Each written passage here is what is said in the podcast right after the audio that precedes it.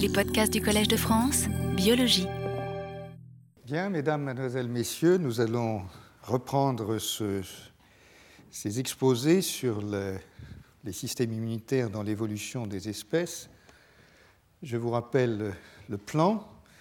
Nous avons été, euh, on fait une analyse descendante d'un certain nombre d'espèces de l'homme jusqu'aux invertébrés. Nous avons fait un petit détour par les plantes et ensuite j'ai entrepris euh, ce que j'appelle une analyse transversale euh, qui fasse un bilan de cette analyse descendante et qui essaie de repérer euh, les invariants et ce qui varie, de dresser une sorte de synthèse.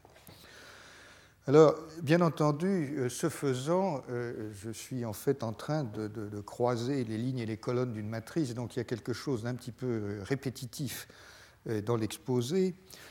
Et ce que j'ai choisi de faire aujourd'hui, c'est de réouvrir un peu avec un certain nombre de nouvelles notions, de façon à donner un petit peu de, respiration à cette conclusion, qui sinon aurait été sans doute un petit peu, un petit peu aride un peu de respiration, peut-être même un peu de souffle, parce que cela va nous emmener dans des terrains incognita euh, qui sont celles qui sont réellement en train d'être travaillées pour certaines d'entre elles et des aspects tout à fait euh, étranges et intéressants euh, de la biologie immunologique, si je peux dire. Donc, la semaine dernière, nous avons fait une sorte d'analyse de l'émergence de l'immunité adaptative pour constater que la notion du Big Bang immunologique était probablement à, mettre aux oubliettes et euh, à remplacer par une sorte d'émergence à partir d'une mosaïque des éléments, euh, d'éléments qui se sont peu à peu assemblés par des réutilisations ou des utilisations diverses. Aujourd'hui, je voudrais commencer par voir, mais rapidement, de façon cursive, la question de la frontière entre l'immunité adaptative, l'immunité anticipative et l'immunité innée. Et là, ça va être un petit peu répétitif, mais ça va être la synthèse de ce que j'ai, euh, euh, expliqué la dernière fois. Et puis euh, ensuite, je parlerai de quelques mécanismes généraux, plus ou moins invariants, je repasserai du temps sur la question des petits ARN et, du rôle de l'interférence ARN, parce qu'il y a là des développements tout à fait étonnants. Euh, j'évoquerai ensuite la question des forces de sélection, parce que bien entendu, si euh, on peut difficilement parler d'évolution sans évoquer la, question de la sélection, et puis je conclurai ce cycle. Donc, quelle frontière entre l'immunité innée, l'immunité euh, adaptative et l'immunité que j'appelle anticipative? Euh, Je vous rappelle la différence entre immunité innée et immunité adaptative, c'est tout à fait classique. Ce que j'appelle adaptatif, c'est ce qui, euh, en gros, n'a pas forcément de, fonction définie dans, dans l'immédiat, et euh, est fabriqué un peu au hasard de façon à faire face à des situations qui ne sont euh, pas forcément euh, prévues. Et effectivement, si l'on regarde d'abord l'immunité innée telle que je vous l'ai décrite, c'est une mosaïque d'éléments extrêmement divers et son homogénéité supposée est totalement illusoire. Euh, que vous avez vu, ce que nous avons pu constater en nous promenant dans différentes espèces, c'est qu'en réalité, euh, c'est extrêmement diversifié. Euh, nous verrons qu'il y a des éléments qui sont très, très conservés, mais au, plutôt au niveau structural, et qu'effectivement, il y a des catégories fonctionnelles qui sont bien conservées, que l'on aperçoit. Donc la finalité ou la téléologie du système est assez évidente. Il faut bien que le système immunitaire protège contre certains agents infectieux. Mais en fait, il y a tellement de variabilité que lorsqu'on cherche à faire des comparaisons à grande distance, très souvent on n'y arrive pas, sauf pour certains éléments très conservés dont je vous parlerai. Et euh, même des comparaisons à courte distance sont souvent difficiles à faire. Et je vais vous en donner deux exemples avec l'exemple des interférons et des les interférons euh, chez les mammifères sont des protéines très très importantes dans la défense contre les virus euh, particulièrement. les défensines sont des défenses contre des, agents microbiens, c'est-à-dire des bactéries plus que des virus. donc ce sont deux catégories d'agents de défense que l'on classe d'habitude dans l'immunité innée. Juste un mot des interférons. Euh, voilà l'arbre euh, généalogique, si je peux dire, ou l'arbre évolutif euh, des interférons tels qu'on les classe en fonction des études de séquences, etc., chez les différents mammifères. Et vous voyez que la diversité des interférons est déjà colossale. on ne peut pas dire qu'il y ait une seule classe d'interférons certes, fonctionnellement, ils, convergent vers la même fonction, mais euh, curieusement, au niveau moléculaire, ils sont réellement extraordinairement euh, différents. Il en va de même pour les, défensines, qui sont des peptides donc antimicrobiens que l'on retrouve euh, à peu près partout, puisque les plantes en font, les insectes, les champignons, mais l'homme aussi, les oiseaux, les mammifères, l'homme aussi synthétise ces, ces, défensines et les sécrète. il y en a qui sont sécrétés dans les poumons, dans l'intestin, et ce sont de véritables antibiotiques qui ont un mode de fonctionnement relativement commun parce qu'ils ont une structure que l'on appelle amphipathique. Euh, et euh, c'est un mélange de, comment dire, d'une structure qui est chargée, enfin bipolaire, de telle sorte qu'ils ont une espèce de capacité physique de forer les membranes. Et en réalité, la plupart d'entre eux fonctionnent en forant des trous dans, les membranes des pathogènes. Mais en plus, on leur trouve euh, un tas de rôles euh, qui ont évolué euh, plus ou moins secondairement, c'est du moins ce qu'on pense. Et donc, si le rôle primaire est bien de tuer des micro-organismes, on trouve que certains jouent un rôle régulateur dans la phagocytose, d'autres ont un rôle analogue à celui des cytokines pro-inflammatoires, c'est-à-dire qui contribuent à la régulation de la défense immune, et certaines, de ces défensines ont aussi un rôle de chémokine, c'est-à-dire d'attracteur de, cellules spécialisées au site de, défense contre l'infection par le micro-organisme. Alors, euh, curieusement, les familles génétiques, enfin les gènes de défensine sont, très diversifiés.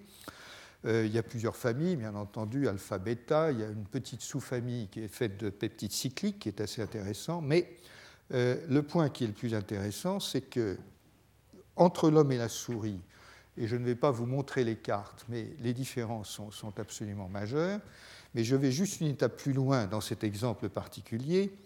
Lorsqu'on prend l'homme, et donc des individus différents, on trouve une, diversité génétique même dans l'espèce humaine euh, qui est extraordinairement notable à telle enseigne que si on prend les gènes qui codent pour la défensine alpha, qui s'appelle DEFA, on trouve que 10% des Britanniques, parce que c'est les Britanniques qui ont fait cette étude dont la, référence vous est donnée, 10% des Britanniques n'ont même pas le gène de la défensine en question, alors que le, nombre des gènes 1 et 3 euh, varie entre 4 et 11 selon les individus. Donc juste vous dire que même au sein d'une même espèce, et de l'espèce humaine, on peut noter des différences absolument considérables euh, dans les, dispositifs euh, de l'immunité, dans certains dispositifs de, l'immunité innée.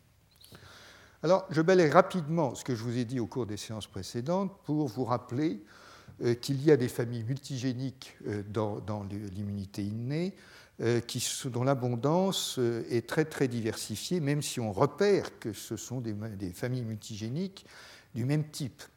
Donc, je vous ai beaucoup parlé de la superfamille des immunoglobulines, comme on l'appelle.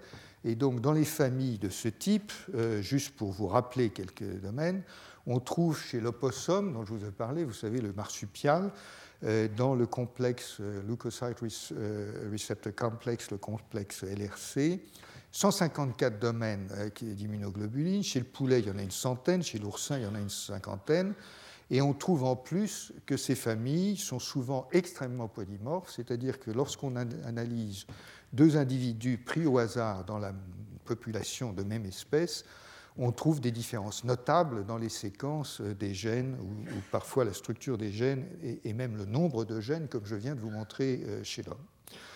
Donc, euh, euh, des explosions génétiques dans les génomes, et la même chose vaut pour l'autre famille euh, structurale dont je vous ai beaucoup parlé, ces protéines qui portent des leucine rich repeats, LRR, et dont on voit une diversité qui est très importante dans les deux catégories de récepteurs dont je vous ai beaucoup parlé, qui sont des récepteurs qui détectent des, bouts de pathogènes, qui analysent en quelque sorte la, structure euh, des pathogènes par des, récepteurs extracellulaires, principalement pour les TLR, Toll-like receptors, intracellulaires principalement pour les NLR, Node-like receptors, et vous voyez que leur nombre varie énormément. Chez l'homme et la souris, une dizaine, mais chez l'oursin, plus de 200.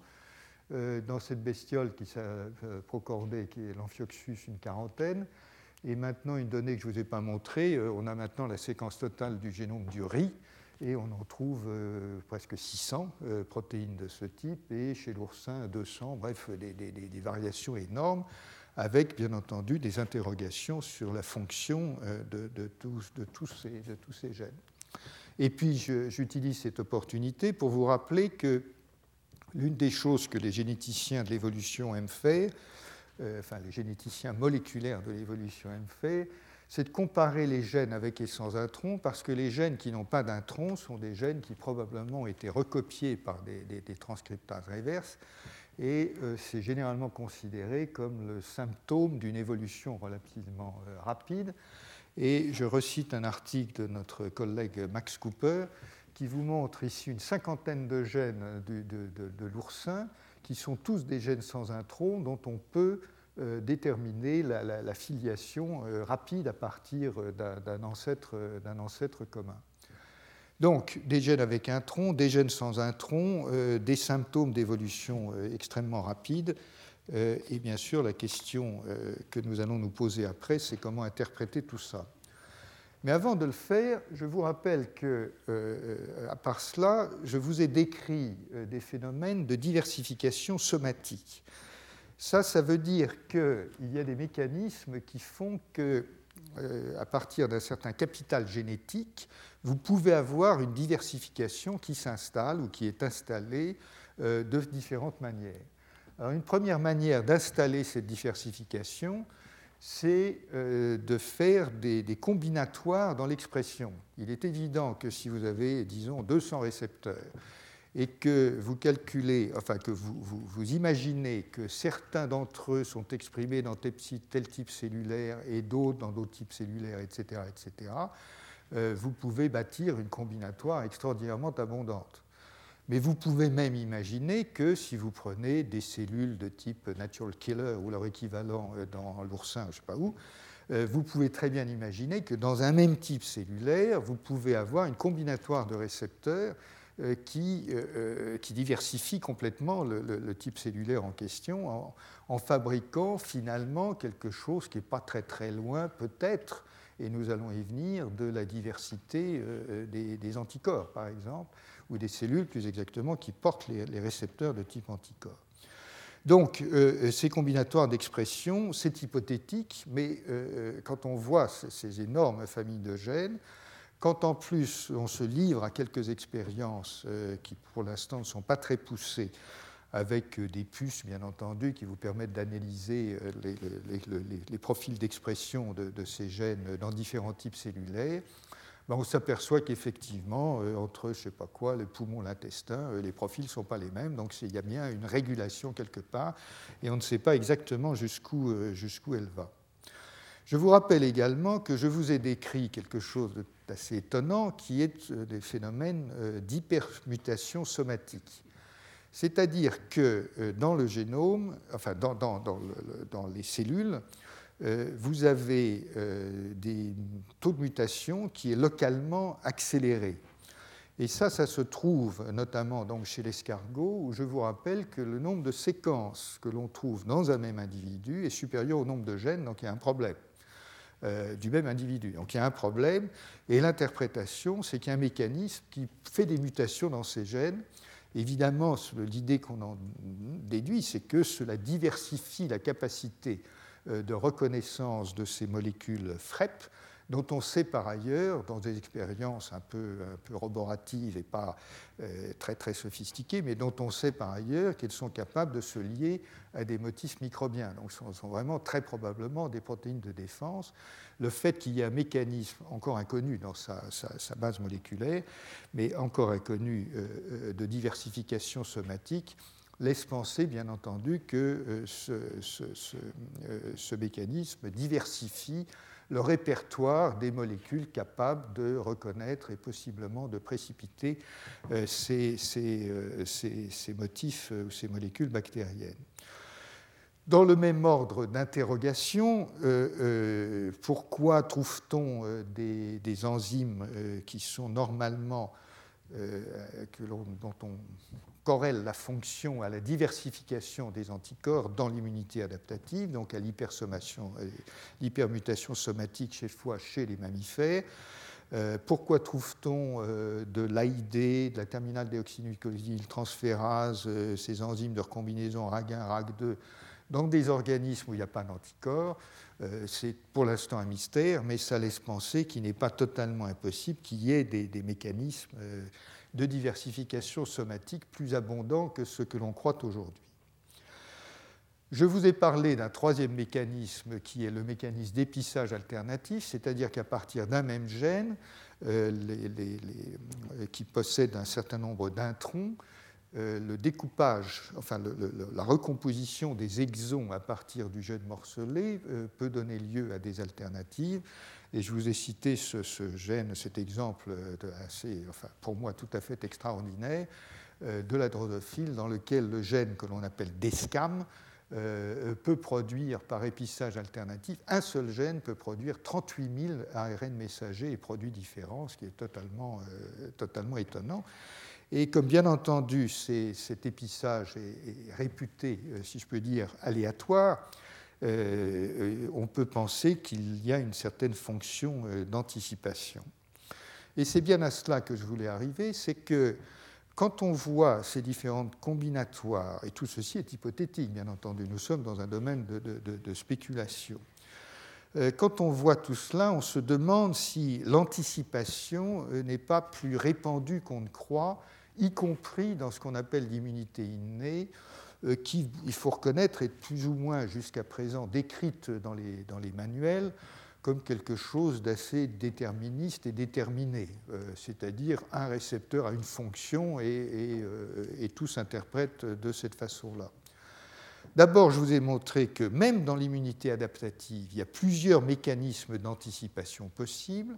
Donc rappelez-vous de ces fameuses protéines VLR de la lamproie et de la myxine, qui sont des anticorps d'un type totalement nouveau fondés sur des, euh, les motifs, des protéines à motif LRR. Et puis, euh, rappelez-vous aussi que euh, cette différence entre anticipation et, adaptation totale, si vous voulez, euh, puisque lorsqu'on introduit de l'aléatoire dans les séquences, c'est-à-dire des séquences non germinales dans les séquences des anticorps, on change quand même radicalement euh, d'ordre de grandeur, euh, à la fois dans la diversité, mais également dans les, capacités d'anticipation, puisqu'on diversifie jusqu'à pouvoir reconnaître l'univers entier théoriquement. Euh, dans l'immunité innée, donc, les problèmes, c'est bien euh, que lorsqu'on aperçoit toutes ces questions, euh, tous ces combinatoires possibles, on se demande s'il n'y a pas là le germe d'une anticipation qui n'était pas, pas prévue et qui, encore une fois, n'est pas réellement enseignée. De la même manière, lorsqu'il y a un mécanisme chez l'escargot d'hypermutation somatique, il est difficile d'imaginer que ce mécanisme n'est pas aléatoire euh, ou partiellement aléatoire, si je peux dire. Et donc, euh, à partir de cela, euh, s'il y a une diversification aléatoire, on, est probablement ou possiblement dans le domaine de l'anticipation. Et en ce qui concerne la protéine d'ESCAM avec ses 38 000 variants produits par épissage alternatif, on, est aussi possiblement, encore une fois, dans le domaine de l'anticipation. Donc, juste pour vous glisser dans, vos esprits ce doute que peut-être, après tout, l'anticipation n'est pas une fonction strictement réservée à l'immunité adaptative et que peut-être dans l'immunité innée, il y a des mécanismes anticipatifs aléatoires plus abondants qu'on ne le croit. Alors, il y a une autre caractéristique de l'immunité innée, qui est euh, de l'immunité adaptative, euh, qui est la mémoire.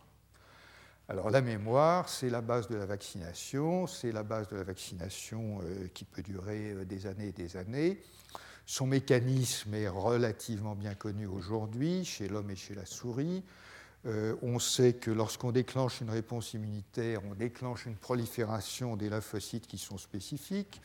On sait que lorsque on arrête euh, l'immunisation ou lorsque l'affection est terminée, euh, le niveau de ces cellules, bien entendu, redescend à un niveau de base, mais ce niveau de base est supérieur au niveau initial et les cellules qui restent ont des propriétés euh, d'activation qui sont plus rapides et plus efficaces par certains côtés que, les cellules initiales. Et donc, euh, là encore, dans les manuels, vous lisez partout que euh, la mémoire est vraiment une caractéristique de l'immunité adaptative. Sauf que quand on regarde d'un peu plus près, euh, récemment encore une fois, on trouve que des choses bizarres dans la littérature on trouve des crustacés dont il est démontré par des immunoécologistes ou des écolo-immunologistes, je ne sais pas, euh, dont il est démontré que euh, leur réponse secondaire à l'infection par un pathogène est plus vigoureuse et relativement spécifique. On trouve que notamment les phénomènes qu'on appelle d'allo-reconnaissance, euh, L'allo-reconnaissance, c'est en gros, si vous voulez, pour simplifier, souvent des expériences de greffe où vous prenez un bout de peau euh, d'un organisme et que vous le greffez sur un autre. Euh, on, peut, ou un bout de, un bout de tissu plus exactement, et vous le greffez sur un autre, on observe euh, très souvent des réactions de, rejet, hein, ça c'est l'histo-incompatibilité, mais très souvent on observe qu'un rejet secondaire, c'est on fait deux fois l'expérience, on a le rejet et puis on recommence une semaine plus tard, le deuxième rejet est souvent plus vigoureux. Alors évidemment, ça donne l'idée qu'il y a peut-être quand même quelque chose de l'ordre de la mémoire là-dedans. Et quand on analyse tout ça, euh, on se rend compte que euh, le domaine est en fait euh, à peu près vierge, à vrai dire, parce que d'un côté, il y a beaucoup d'indications qui montrent une induction de la réponse immunitaire et une augmentation au cours du temps. Donc ça, on trouve dans toutes sortes de bestioles. Euh, ça va de la, des nématodes aux mollusques, aux moustiques, à ce que, vous voulez. Donc, à, peu près partout, on trouve ces phénomènes d'induction de la mémoire. Malheureusement, quand on analyse la, littérature, euh, il y a peu d'indications que cette mémoire soit réellement spécifique, c'est-à-dire que la réponse secondaire plus abondante résulte d'une réponse qui est vraiment spécifique et analogue à la première réponse, de, même nature, euh, plutôt qu'à euh, comment l'accroissement d'un état d'alerte général qui, effectivement pourrait donner le, même résultat. Donc expérimentalement, on est un petit peu à court de, ça, mais c'est vrai qu'on euh, arrive, semble-t-il, à vacciner des crevettes contre des virus. Enfin, on fait des choses qui ressemblent beaucoup à des expériences qui indiqueraient une mémoire. Donc, si vous voulez, euh, au total, euh, je crois que la question est ouverte. Évidemment, les évolutionnistes euh, imaginent que si une espèce est capable de développer une capacité de réponse contre un agent infectieux, la sélection d'une mémoire pourrait s'avérer tout à fait avantageuse. Donc, on imagine que c'est parfaitement raisonnable. Dans une perspective écologique, euh, évidemment, euh, la mémoire, c'est quelque part euh, le souvenir de l'environnement, donc la capacité de réponse dans un écosystème donné, donc ça fait sens, sans que ça constitue évidemment une preuve en aucune manière. Et puis juste vous dire tout simplement qu'en tant que biologiste moléculaire, ou n'importe quel biologiste moléculaire, si on lui pose la question, vous dira qu'il y a 53 mécanismes qui vous permettent d'obtenir une réponse, une mémorisation d'une réponse par des systèmes moléculaires divers. Il est parfaitement évident que euh, le rappel de l'expression d'un gène peut être organisé par des systèmes de régulation euh, sans difficulté. Donc, je, voulais simplement vous glisser cette interrogation. c'est un domaine qui est en friche, encore une fois, mais personnellement, je ne serais absolument pas surpris que l'on démontre de façon rigoureuse que l'immunité innée a des capacités de mémoire que l'on n'a pas jusqu'à présent analysées. Alors, si vous voulez, au total, euh, vous dire, pour conclure cette section, que euh, les frontières entre l'immunité innée et l'immunité adaptative euh, sont finalement assez floues et la plupart des immunologistes le reconnaissent. D'abord, comme je vous l'ai dit, il y a un phénomène, comment dire, historique en quelque sorte, les immunologistes ont été réellement complètement fascinés par l'immunité adaptative pendant des années, des années et des années, enfin des décennies. Et euh, la redécouverte, en quelque sorte, euh, de l'immunité innée euh, date d'il y a une, quinzaine d'années. Non pas qu'elle était totalement négligée, bien entendu, mais sa cote de popularité chez les immunologistes n'était pas très élevée. Et soudain, avec notamment la découverte des récepteurs de type TOL et un certain nombre d'autres découvertes, c'est revenu complètement euh, à la lumière et ces études sur l'évolution des espèces y, ont effectivement beaucoup contribué.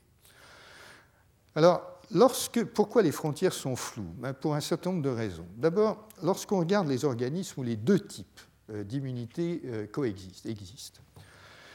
Premièrement, il y a une interpénétration très forte entre les deux systèmes, beaucoup plus forte que ce qu'on a pu décrire, encore une fois, dans beaucoup de manuels, et on n'est certainement pas dans le registre séquentiel, simple et bête, dans lequel l'organisme réagit euh, contre une agression par, euh, premièrement, l'immunité innée, ensuite l'immunité adaptative.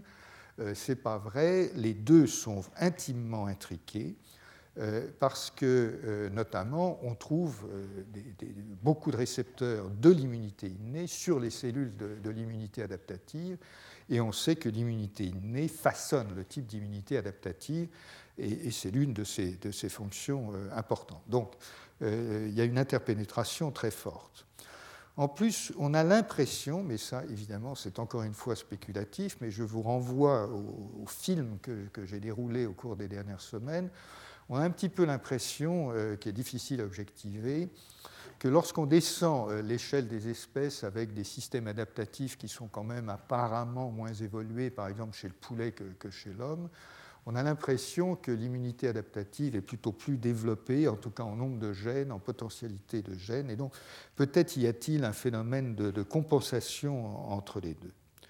Et puis deuxièmement, dans les organismes où seule l'immunité innée existe, ben, il y a des interrogations liées à ce que je viens de vous expliquer. La question d'une diversification somatique qui euh, laisse entendre qu'il y a peut-être de l'anticipation et peut-être de la mémoire, et que donc les, attributs que l'on avait décernés euh, comme étant euh, l'apanage de, l'immunité adaptative ne sont peut-être pas aussi aussi, que, que l'on imagine. Et bien entendu, par derrière, il y a des questions immunologiques très profondes que, n'ont pas du tout été abordées, d'ailleurs sont peu abordées. Mais bien entendu, si vous avez de l'immunité anticipative, par exemple, il faut reposer dans ces organismes la question de la tolérance au soi, euh, puisque euh, cette question est centrale dans l'immunité adaptative. L'apprentissage de la tolérance au soi est totalement essentiel, sa sélection et son apprentissage par des mécanismes très sophistiqués. Euh, les déviations par rapport à la tolérance au soi sont, responsables de désordres immunologiques euh, importants et graves.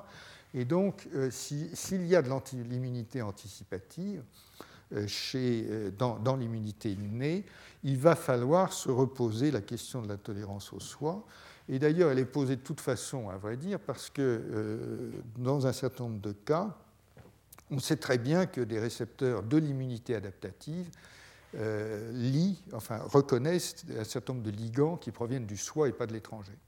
Euh, et donc la question de la discrimination euh, se pose et c'est un domaine en soi de, l'immunologie.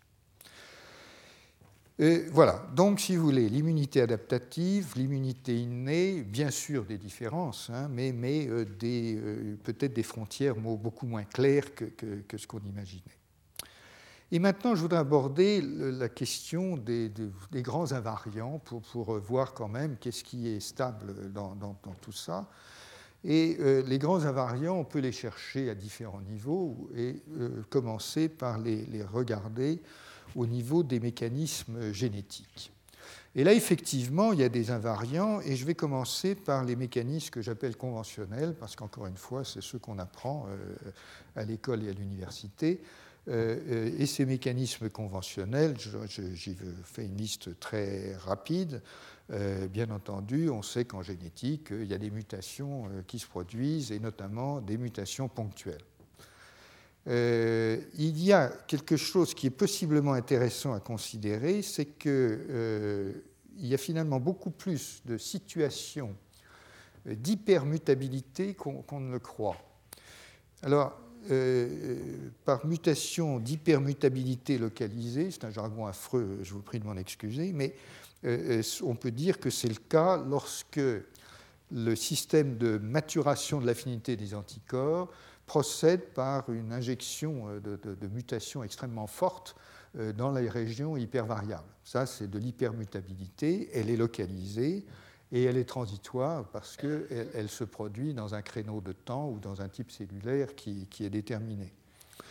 Euh, de la même manière, on peut supposer, comme je vous l'ai dit, que chez l'escargot, dans les protéines FREP, il y a de l'hypermutabilité mais on sait qu'elle est localisée dans ces gènes, puisque quand on regarde les gènes d'à côté, euh, euh, tout est normal et il a pas. Donc il y, a, bien un mécanisme qui, est localisé. Euh, je voudrais vous signaler au passage que cette hypermutabilité, elle est effectivement exploitée dans un certain nombre de situations.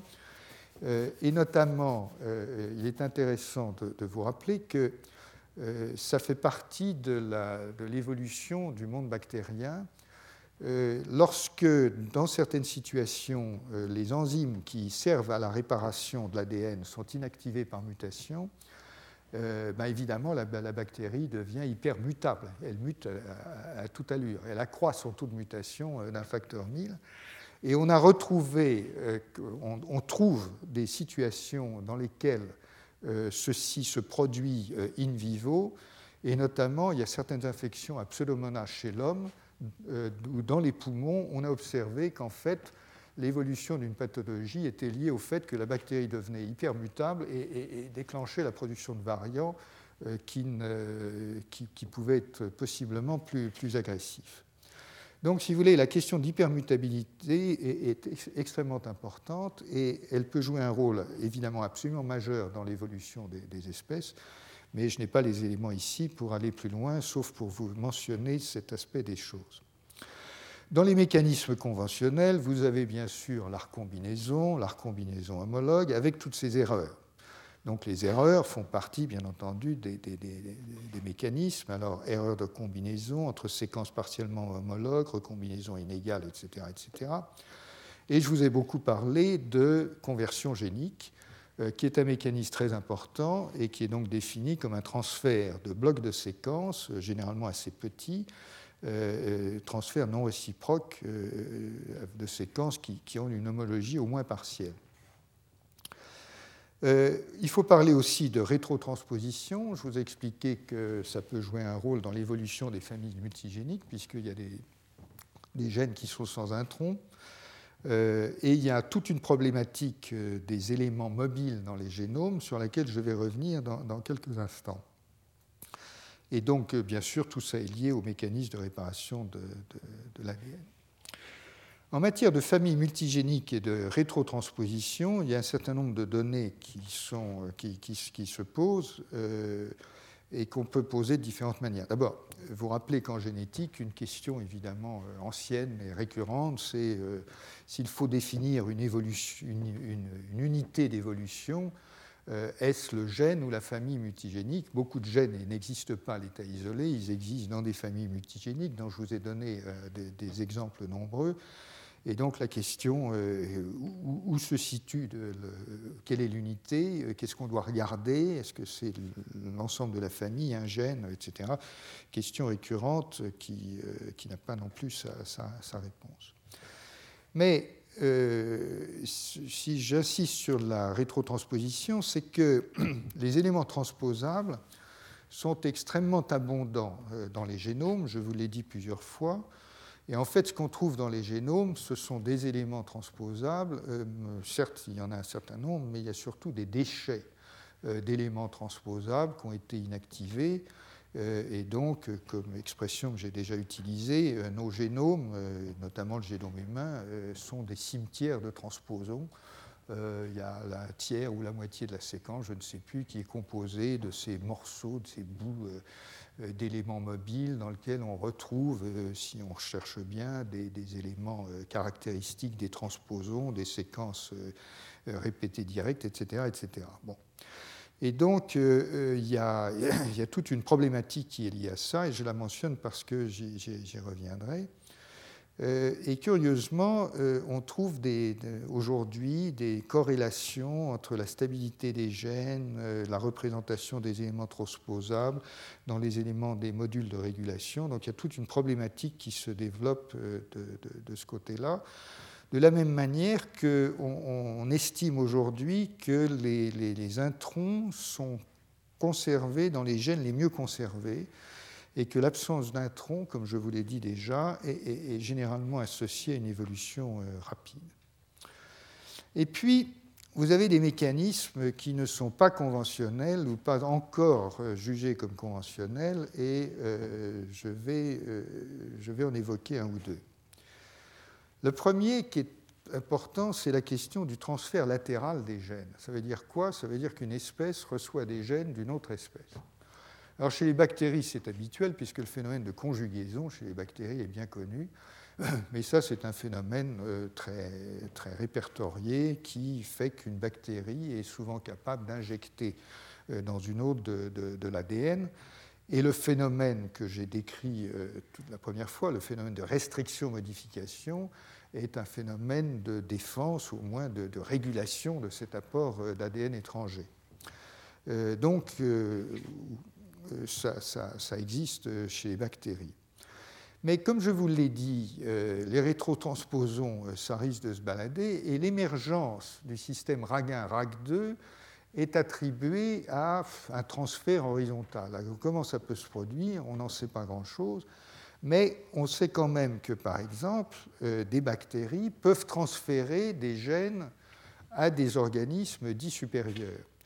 J'avais cité un exemple euh, la semaine dernière, en ce sens que la bactérie qui s'appelle Agrobacterium tumefaciens est capable de transférer dans les cellules de nombreuses plantes un plasmide. Donc c'est bien un transfert latéral euh, d'une bactérie à une plante. Mais il y a d'autres exemples que ça, et il y en a un qui fait couler euh, un petit peu d'encre en ce moment, parce que ces transferts, encore une fois, sont, observés entre bactéries, mais ils sont également observés plus généralement entre bactéries et, euh, entre êtres unicellulaires, si vous voulez. Euh, et puis on les observe également entre, euh, dans certains eucaryotes unicellulaires qui sont phagotrophes, donc qui mangent une bactérie, mais ensuite on peut retrouver de l'ADN bactérien à l'intérieur. Et voilà une, bactérie qui s'appelle Wolbachia, qui est une drôle de bestiole, parce que elle colonise, c'est un symbiote euh, qui est transmis ensuite par, par, transmission maternelle et qui infecte un très grand nombre d'insectes et de, nématodes. Et euh, à y regarder d'un peu plus près, Wolbachia transfère son génome assez fréquemment à l'intérieur des cellules de l'insecte. Alors, ce que je, vous mentionne ce point parce qu'il pose, d'abord, évidemment, c'est assez curieux, ça fait partie des, interrogations. Est-ce que ça sert à quelque chose À quoi ça sert à la bactérie Pourquoi Etc. Mais deuxièmement, parce que derrière cette observation, qui est maintenant bien documentée et considérée comme solide, euh, Wolbachia transfère effectivement beaucoup de gènes de son génome à beaucoup d'espèces d'insectes et de, de nématodes, c'est bien démontré. Euh, euh, à partir de cela, ça pose une question qui est assez amusante, c'est que est-ce que ça se produit chez les eucaryotes supérieurs? Est-ce que ça se produit chez la souris? Est-ce que ça se produit chez l'homme? Bien entendu, ça a été plus ou moins regardé. Il y a eu quelques années des papiers qui disaient qu'il euh, y avait effectivement des bouts d'ADN qui traînaient dans les, dans les génomes de, de l'homme en l'occurrence, Et puis ça a été considéré comme non fiable. Et en fait, aujourd'hui, la, pensée dominante veut que euh, il n'y ait pas de séquence bactérienne ou de bout de séquence bactérienne que l'on retrouve en général dans les génomes eucaryotes. Mais ce qui est intéressant, c'est que ça commence maintenant à être recontesté à cause notamment des, observations faites avec euh, Volbachia euh, chez la drosophile et, le nématode.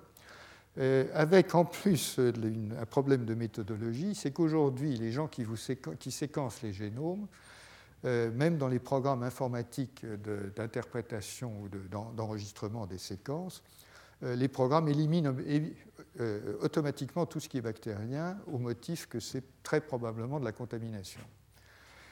donc effectivement, s'il y avait des transferts de gènes, en gros, on, aurait du mal à les voir parce que c'est l'ordinateur qui les élimine avant qu'on ait fait quoi que ce soit. Donc là encore, vous dire simplement qu'il y a peut-être des mécanismes un peu bizarres auxquels euh, euh, qui, donneront peut-être lieu à des, développements, euh, et que le transfert latéral d'ADN est peut-être un événement rare, mais peut-être un élément qu'il ne faudra pas négliger. Alors, vous avez également des mécanismes qui sont épigénétiques, et la méthylation est l'un d'entre eux. Euh, il faut que vous sachiez qu'il y a des mécanismes qui font que la méthylation de régions de génome est en fait héréditaire, entre guillemets, dans la mesure où, au cours des divisions cellulaires, vous avez des mécanismes qui recopient la méthylation là où il y avait de la méthylation, c'est bien que ça se, ça se, perpétue. Vous avez des systèmes régulateurs qui se perpétuent de la même manière. Je n'ai pas résisté à la tentation de parler d'un problème sur lequel j'ai travaillé il y a très très longtemps avec euh, quelques personnes qui sont dans cette salle. Euh, des jeux de gènes euh, qui, déclenchent très très simplement une espèce d'interrupteur génétique. Imaginez que vous avez un répresseur qui réprime la synthèse d'un autre répresseur. Ben, vous avez deux états possibles et les deux états sont stables. Et donc, ils sont propagables, ils peuvent se propager au cours des divisions cellulaires successives. Pas forcément, bien sûr, passer une méiose, ça c'est un autre problème, mais euh, dans, les, divisions successives, euh, vous avez des états qui sont génétiquement rigoureusement identiques, qui sont phénotypiquement très différents et qui sont parfaitement stables pendant des générations et des générations. Et puis, vous avez un phénomène dont je vous dirai un petit mot tout à l'heure, euh, qui est celui de la paramutabilité, terme barbare, mais qui couvre un phénomène intéressant. En matière de génétique non conventionnelle ou d'interrogation, évidemment, il y a une énorme inconnue liée au réservoir des séquences non codantes euh, et d'ADN prétendument inutiles que l'on trouve dans les cellules des organismes supérieurs. Donc, je vous rappelle que chez l'homme, il y a probablement 5% d'ADN qui est considéré comme codant, tout le reste n'est pas codant. Mais lorsqu'on analyse maintenant l'ARN, lorsqu'on analyse les régions non codantes, et notamment que l'on on, fait l'effort d'analyser la transcription de ces zones, parce que c'est ça le plus important, eh bien en réalité, on commence à trouver qu'il euh, y a beaucoup plus de transcription dans ces régions qu'on ne l'imaginait, euh, et l'on arrive maintenant à distinguer des classes de transcrits qui sont différents, dont certains donnent naissance au micro-ARN dont je parlerai euh, un peu plus tard. Alors, en matière d'invariants euh, et de mécanismes généraux, vous avez bien sûr euh, la génétique et puis vous avez aussi tout ce qui se passe en matière de récepteurs et de cols moléculaires. Euh, ce que j'appelle cols moléculaires, c'est des protéines qui, structurellement, enfin, qui structurellement ont la capacité de se lier ou de lier à beaucoup d'autres protéines. Je vous signale une compilation qui a été faite par notre collègue euh, Louis Dupasquier, euh, qui est impressionnante. C'est un, travail de compilation énorme et donc euh, il résume mieux que je ne l'ai fait dans les séances précédentes, avec beaucoup plus de détails, les familles de récepteurs que l'on trouve dans les, les, systèmes immunitaires.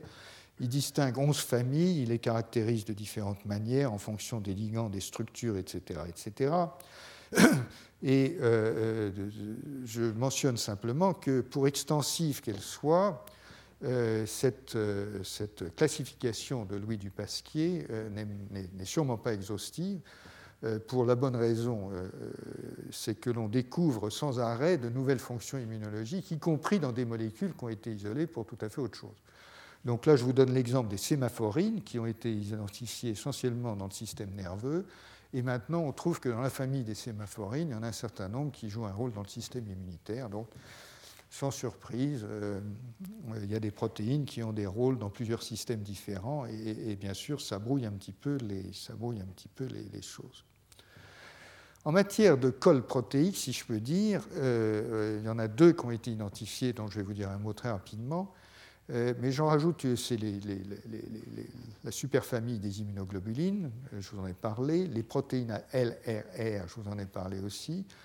Juste un mot d'un, c'est pas vraiment une colle, mais d'une coque, en tout cas extrêmement curieuse, c'est celle qui est fournie par les protéines dites chaperones.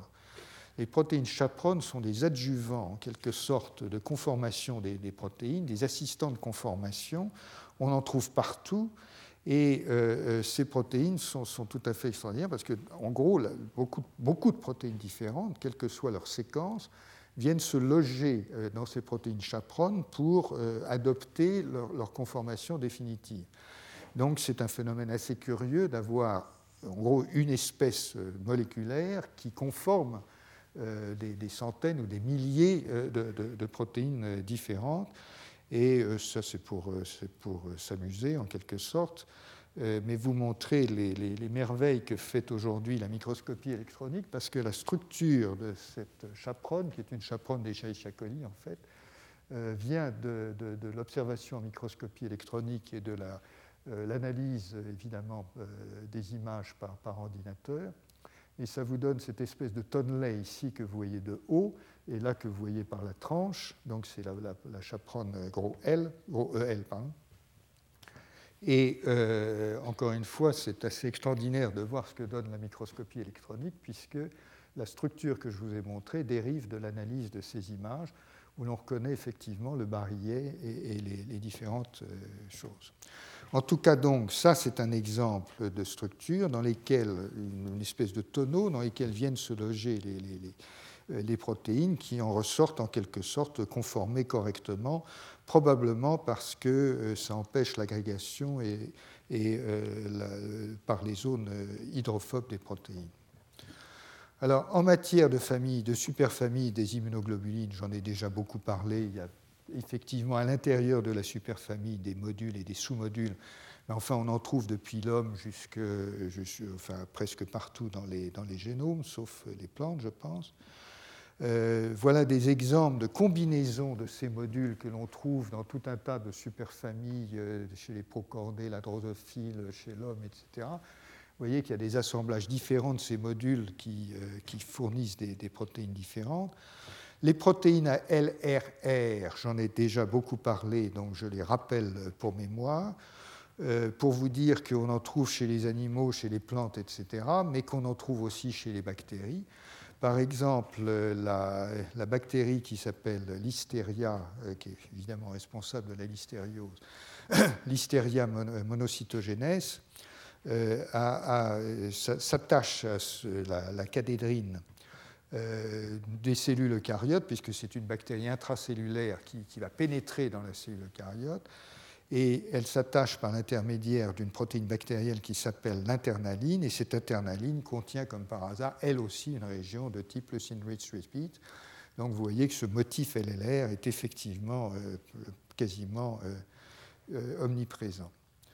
Vous rappelez également qu'il y a conservation, il y a, vraiment des sortes d'invariants ou de, de quasi-invariants fonctionnels euh, dont on peut trouver des exemples euh, dans un certain nombre de cas. Par exemple, je vous ai cité euh, le fait qu'on pouvait prendre le RAG1, RAG2 de l'oursin, dont on ne sait pas à quoi il sert, mais arriver à faire des hétérodimères avec le RAG1, RAG2 du requin et obtenir quelque chose qui a l'air de, coller ensemble et probablement de fonctionner.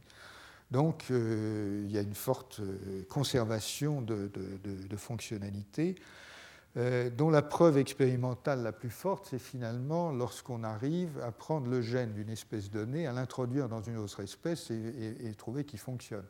Ça, c'est vraiment une preuve de conservation extrêmement, euh, claire euh, que l'on trouve dans un certain nombre de cas. Il est courant, de, enfin, il est assez courant de, cloner un facteur de transcription chez l'homme, de l'introduire chez la levure et de voir qu'il fonctionne. Hein. Ça ne fait pas partie des choses totalement inhabituelles.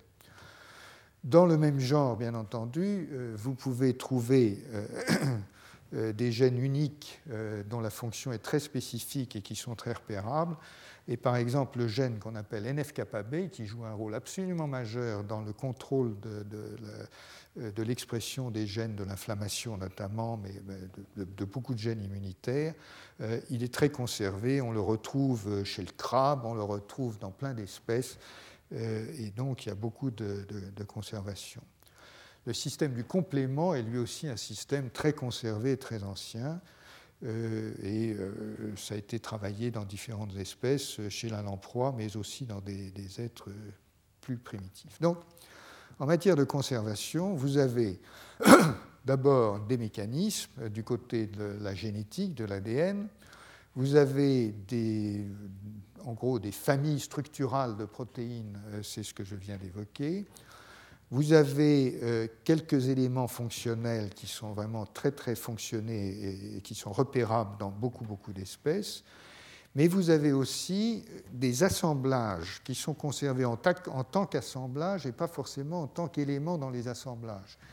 Et donc ça, c'est assez frappant. Et je vous ai montré un exemple de cela euh, la dernière fois, je crois, ou l'avant-dernière, en vous montrant que euh, dans les, réseaux de régulation qui contrôlent l'architecture des, euh, corps, hein, des organismes, les body plans, eh on peut repérer entre la souris et la drosophile euh, des similarités, euh, donc des sortes de conservation entre guillemets, dans l'architecture des systèmes régulateurs, même si les protéines de régulation elles-mêmes ne, sont pas, euh, ne sont pas réellement conservées. Alors, je vous en donne un autre exemple qui est dans ce papier, de, cet article pardon, de Frank Ozubel, qui se demande si les, les systèmes qui signalisent l'immunité innée sont conservés entre les plantes et les animaux. Et en gros, le résumé, de, le résumé si vous voulez, c'est que, bon, il y a quand même quelque chose de semblable. Vous voyez que les récepteurs, là, sont euh, des récepteurs à LRR dans les deux cas.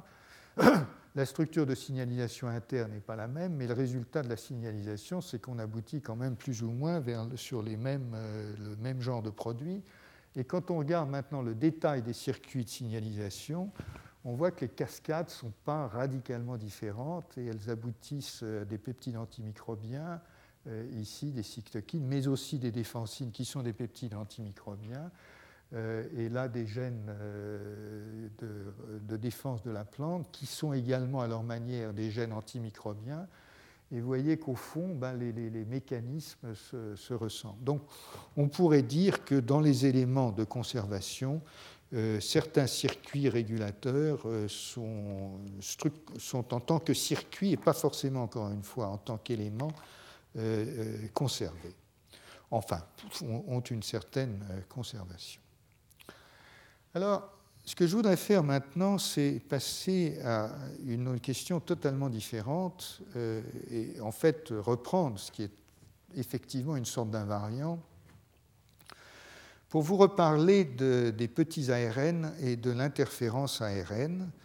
Et vous vous souvenez que lorsque j'ai fait ce, détour par les plantes, euh, j'ai évoqué la découverte de l'interférence ARN euh, je vous ai expliqué que les plantes euh, avaient développé, enfin disposaient, pardon, d'un mécanisme de défense contre les virus qui est effectivement, qui a toutes les caractéristiques d'un système immunitaire en quelque sorte adaptatif, doté qu'il est, comme je vous l'ai expliqué, à la fois d'un mécanisme d'amplification, qui permet d'amplifier les petits ARN qui répondent dans certaines circonstances, et de diffusion systémique, ce qui est un phénomène très, très intéressant, Et si vous vous souvenez, il y avait une expérience dans laquelle on voyait une plante qui était euh, fluorescente verte, et l'injection d'une construction qui déclenchait l'interférence ARN euh, faisait qu'on voyait une tache, rouge qui ensuite se, se, développait dans l'ensemble de la feuille, montrant qu'il y avait une, diffusion de, du phénomène, même si les, bases ne sont pas totalement déchiffrées. Alors, je voudrais revenir sur l'historique euh, de, ces découvertes et la manière dont elles ont diffusé euh, dans les autres espèces, parce que la question que j'avais évoquée, bien entendu, c'était de dire, bon, bah, si ça existe chez les plantes, est-ce que par hasard ça n'existe pas chez nous, si je peux dire? Euh, Est-ce que par hasard ce mécanisme n'existe On ne l'avait peut-être pas trouvé avant, quoi. Et le fait qu'on ait trouvé un, autre système immunitaire euh, fondé sur les anticorps, les récepteurs T, etc., peut-être occulté le, fait qu'il y ait aussi un système de défense par les ARN comme chez les plantes. Pourquoi pas Évidemment, ça a été regardé. Et ce que je voudrais faire maintenant, c'est vous donner en quelque sorte euh, le résultat des courses. Alors, l'historique d'abord, euh, donc je vous rappelle que, pour moi, peut-être pas pour d'autres, mais cette saga a commencé en 1990 avec ce phénomène de dépigmentation qui a été observé chez le pétunia et que euh, les auteurs à l'époque n'avaient pas complètement euh, bien, enfin totalement interprété. Euh, c'est en 1993 donc l'analyse du système LIN4, LIN14 chez le, ver, le nématode C. elegans, pardon, a réellement démontré que l'élément génétique impliqué codait pour un petit ARN. Et encore une fois, c'est ce qui a valu le prix Nobel à ses auteurs. En 1995, les gens des plantes qui travaillaient de leur côté ont, poursuivi en démontrant dans d'autres systèmes des phénomènes de blocage. et en 2000, euh, c'est vraiment là que l'explosion, euh, semble-t-il, de la recherche sur les, micro-ARN a, démarré, parce que euh, chez C. elegans, on a découvert, vous voyez qu'il a fallu 7 ans pour qu'on découvre un deuxième micro-petit ARN chez, chez C. Et immédiatement après, on s'est mis à en chercher chez la mouche, chez l'homme, avec des techniques un peu plus sophistiquées. en 2001, on en avait trouvé une trentaine chez l'homme. Et en 2008, il y en a sûrement 500 qui sont identifiés chez l'homme. Donc une explosion de ces petits RNA euh, qui ont, comme vous allez le voir, des fonctions euh, extrêmement importantes. Alors le cours ne porte pas là-dessus. Euh, je voudrais vous dire que ce que je vais vous raconter est un peu superficiel, qu'il y a des problèmes de, terminologie parce qu'il y a plusieurs types en réalité de petits ARN. Donc on distingue les siRNA, des small interfering RNA, des microRNA, etc. etc. Je, vais, englober tout ça de façon un peu rapide pour vous donner euh, l'essentiel et surtout parvenir à ce que j'estime le plus important, c'est-à-dire est-ce que oui ou non ces petits ARN jouent un rôle dans l'immunité euh, chez, les, chez les mammifères. Donc, euh, petit RNA et donc une, une, explosion de recherche littéralement qui date d'il y a seulement 7 ou 8 ans après une découverte qui, elle, avait une vingtaine d'années. Bien entendu, je le dis au passage pour ne pas l'oublier, mais l'interférence ARN est devenue un instrument de recherche extrêmement important parce que vous pouvez, en injectant d'une manière ou d'une autre, en introduisant d'une manière ou d'une autre dans une cellule et même dans un organisme, en introduisant le petit ARN qui convient, vous pouvez déclencher le processus d'inactivation qui va euh, euh, inactiver l'expression du gène en question. Donc, si vous voulez, vous pouvez, euh, grâce à ces petits ARN, pratiquer des ablations fonctionnelles à peu près à volonté. Donc c'est devenu très rapidement un instrument de recherche extrêmement important, très très utilisé et vraiment extraordinairement, extraordinairement puissant. en fait, bien entendu, et ce point est très important pour ce qui va suivre, le petit ARN que, vous injectez, je vous rappelle, c'est des, petites structures, enfin des, ARN de 21 à 24 nucléotides hein, euh, qui sont complémentaires d'une séquence donnée, dans des conditions données, etc.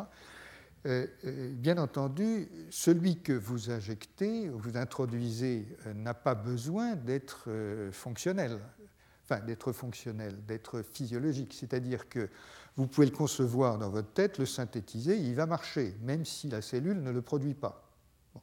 Et c'est important parce que l'instrument de recherche n'est pas forcément euh, la révélation euh, d'un système qui est toujours physiologique. Hein. Ça, c'est très important à, bien comprendre. En tout cas, donc, c'est un instrument de recherche extrêmement développé. Et vous voyez même que vous avez des revues maintenant qui font euh, la, recherche immunologique utilisant l'ARN interférence. Vous avez une revue complète sur la question de la manière dont on peut utiliser ces petits ARN en immunologie.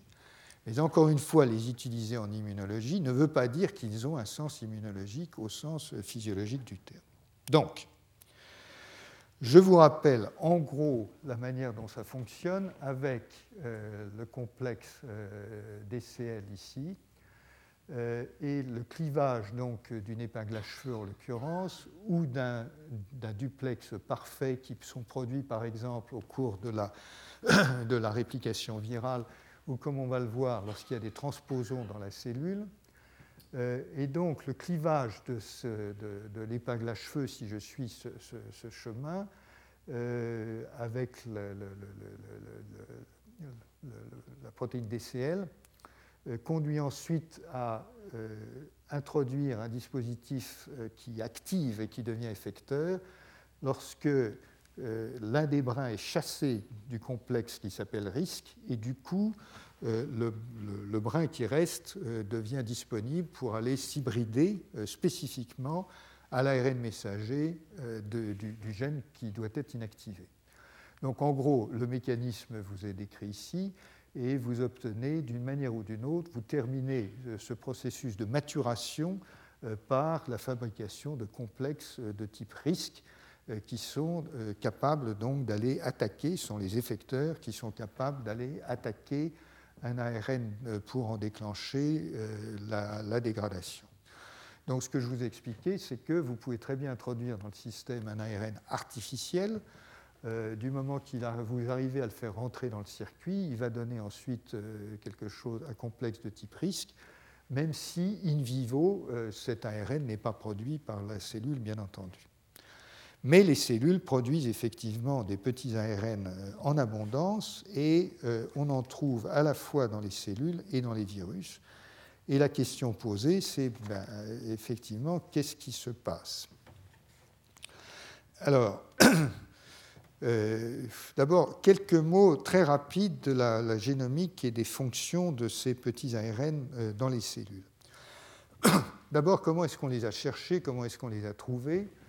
Ben, il y a plusieurs manières, mais sachez qu'aujourd'hui, euh, on, travaille beaucoup par euh, in silico, comme on dit, c'est-à-dire avec des instruments informatiques, puisque, euh, premièrement, on peut rechercher des épingles à cheveux. Deuxièmement, alors ça, il y en a beaucoup, mais enfin, l'ordinateur est capable de traiter énormément de séquences et, de vous donner des, indications. Et deuxièmement, quand on a une, les, enfin, le petit ARN hypothétique de 21 à 24 nucléotides, évidemment, ce qu'on peut faire, c'est aussi regarder s'il y a des homologies de séquences avec des gènes qui pourraient être des gènes cibles. Euh, puisque le petit ARN, il est produit par une cellule, en réalité, il est produit comme ARN non codant dans beaucoup de cas, et il va agir ailleurs sur un autre gène. Donc effectivement, des recherches d'homologie de séquences peuvent vous permettre d'identifier des petits ARN hypothétiques. Donc lorsque vous croisez le fait que ça commence par une épingle à cheveux, euh, il faut quand même trouver un motif qui vous donne une épingle à cheveux relativement longue. Et que vous croisez ça avec d'autres paramètres, plus le fait que ça doit aller ensuite attaquer un gène, enfin une séquence génétique ailleurs dans le génome, vous commencez à avoir des jeux de critères qui font que l'ordinateur commence à pouvoir faire un certain nombre de prédictions. Évidemment, ça ne suffit pas, euh, mais l'autre élément, c'est qu'il y en a un certain nombre qui sont bien conservés, et donc, en fait, pas mal de travail a été fait. Euh, on en trouve, un chez la souris, on va voir s'il existe chez l'homme, et puis, etc., euh, etc. Et, donc, l'ordinateur est d'une grande aide dans ce, dans ce genre de questions. Le fait est que les régions non codantes et souvent non annotées, puisque bien entendu le, génome humain était annoté et caractérisé pour, euh, au départ, les régions qui codent pour des protéines. Mais on, développe aujourd'hui énormément d'annotations dans les régions non codantes pour rechercher notamment euh, ces, petits, euh, ces petits ARN. Incidemment, on en trouve, on trouve que de temps à autre, les introns des gènes peuvent être source d'un petit ARN, et à ce moment-là, ça donne des mécanismes, des boucles d'autorégulation, puisque le, petit ARN est, produit de façon, par construction, complètement coordonnée avec l'expression du, gène en question. Bref, on a des, ces petits ARN, on les cherche, on les trouve, et on en trouve de plus en plus. Et donc, comme je vous l'ai indiqué, il y en a jusqu'à 500 chez l'homme. Et il y en a peut-être plus, et même sans doute plus. Simplement, pour l'instant, il y a un catalogue de 500, et donc on les appelle euh, MIRNA 1, 2, 3, 4, 5, 6. Voilà. Donc, euh, qu'est-ce qu'ils font? Ben, Ils font beaucoup de choses, et euh, ce qui est très intéressant, c'est que, d'abord, certains d'entre eux sont extrêmement abondants, c'est-à-dire des, milliers ou des dizaines de milliers de copies dans une cellule. Simplement, comme souvent ils sont liés à des états de différenciation et qu'ils interviennent dans des, périodes de régulation, il arrive qu'ils soient exprimés soit de façon transitoire, soit dans un très petit nombre de cellules qui sont en cours de différenciation, si bien que, évidemment, on a du mal à les trouver. Mais il ne faut pas croire qu'ils soient euh, peu exprimés. Ce n'est pas exact. Souvent, ils sont très exprimés. Et à quoi ils servent? Ben, Ils servent à un tas de trucs, et notamment, ils servent dans la régulation euh, du développement de tout un tas de, phénomènes. Et euh, chaque cellule différenciée a en gros un jeu de micro-ARN qui est quasiment caractéristique de la cellule différenciée en question. Euh, leur rôle est important, y compris dans le développement du système immunitaire. Et les deux articles que je vous cite ici sont des articles du groupe de Klaus Rajewski, qui a démontré que euh, lorsqu'on euh, euh, étudie ce microRNA qui, qui s'appelle microRNA 150, ce microRNA qui est codé quelque part dans une région non codante du, génome, si vous l'inactivez, il y a des moyens de faire ça, ben c'est très simple. enfin, les moyens de faire ça, je peux vous le décrire en l'occurrence. C'est fait chez la souris. vous faites une une souris qu'on appelle knockout, c'est-à-dire que vous délétez euh, dans la lignée germinale la région génétique correspondante, et vous avez la bonne surprise, parce que ça fait un très très bel article, euh, vous avez la bonne surprise d'avoir découvert euh, que la souris correspondante ne, fait plus de cellules B. Voilà, donc ce microRNA est essentiel pour la fabrication des cellules B ce qui n'est pas surprenant lorsqu'on sait que beaucoup de ces microRNA interviennent dans la différenciation, de, certains types cellulaires. en tout cas, donc, euh, ces microRNA interviennent effectivement dans la genèse du système immunitaire, dans son ontogénie, et donc particulièrement, en l'occurrence, euh, dans la fabrication des cellules B pour le microRNA 150. Et bien entendu, il y en a d'autres et on en trouve d'autres.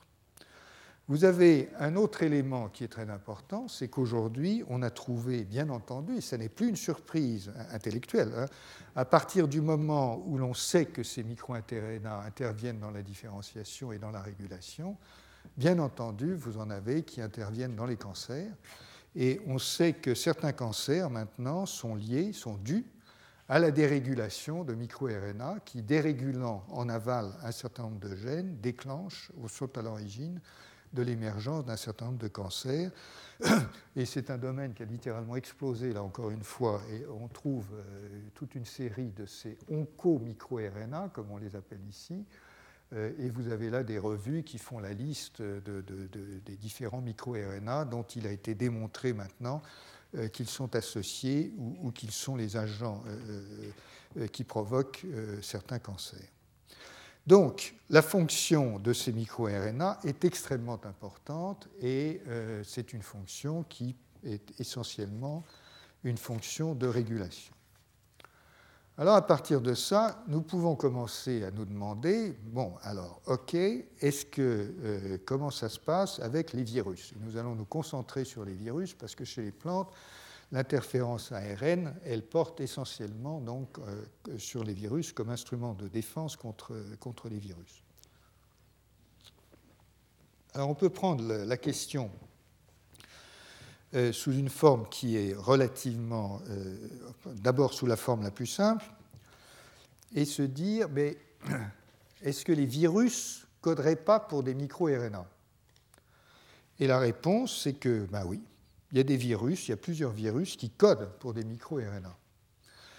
Alors, ce que vous avez là, ça commence par euh, le, virus d'Epstein-Barr, EBV, c'est un gros virus, hein, il a pas mal d'ADN, et il, a, il code, c'est le champion, là, il code pour 23 micro-RNA différents. Là-dessus, il y en a trois qui sont exprimés dans l'état de latence profonde de l'EBV, et il y en a 20 qui sont exprimés dans un autre état de latence qui, est, moins profond.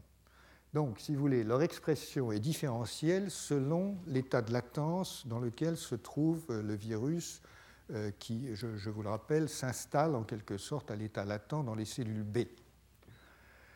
Euh, évidemment, à quoi ça sert ces, micro-RNA qui sont fabriqués par des virus? Je, vais vous montrer une liste après plus, plus.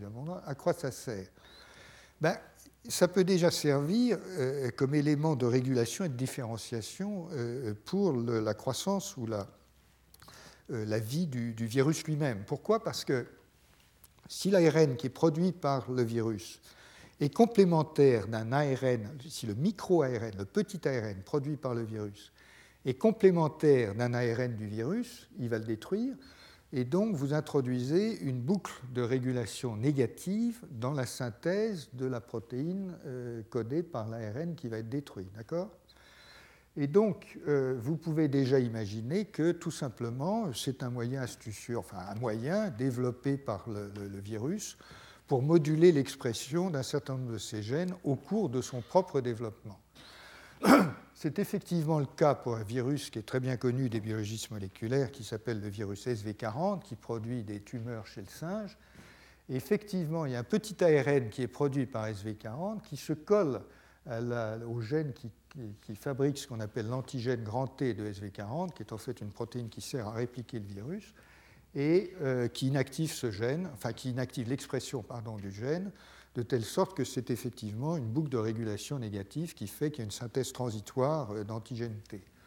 Mais évidemment, ce que vous pouvez dire aussi, et ça a été démontré, je crois, c'est que euh, comme l'antigène T est ce que reconnaissent les cellules tueuses cytolytiques dans les cellules infectées, peut-être que le micro-ARN en question, il sert aussi à, faciliter l'évasion du virus par rapport au système immunitaire conventionnel. Donc évidemment, euh, ça pose la question, est-ce que par hasard, certains de ces petits RNA dans les cellules infectées n'iraient pas maintenant interférer avec l'expression de gènes de l'hôte euh, et notamment avec la réponse immunitaire de l'hôte? Donc, est-ce que ça n'est pas un instrument qu'utilise le virus pour échapper aux défenses immunitaires euh, ou aux défenses tout court que, la cellule autre met en branle pour combattre le virus?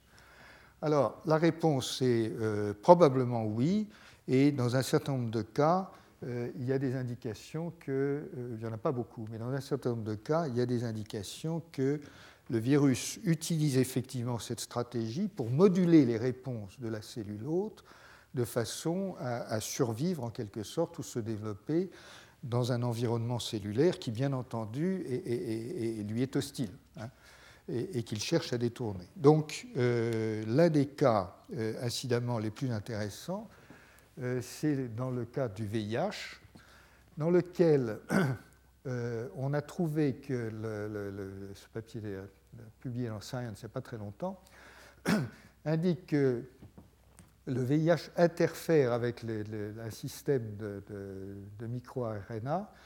Et l'idée générale qui est un peu allusive dans ce papier, mais, qui est très intéressante, c'est que le VIH fabrique un micro-RNA qui va en fait euh, interférer avec le système de régulation par les micro-RNA de l'autre. Donc c'est assez euh, compliqué. Ce papier-là est plus, plus, plus, direct puisque euh, dans, HIV, vous avez un élément qui s'appelle TAR, et TAR fabrique un petit RNA qui est effectivement pris en charge par un dicer. Dicer, c'est DCL, hein.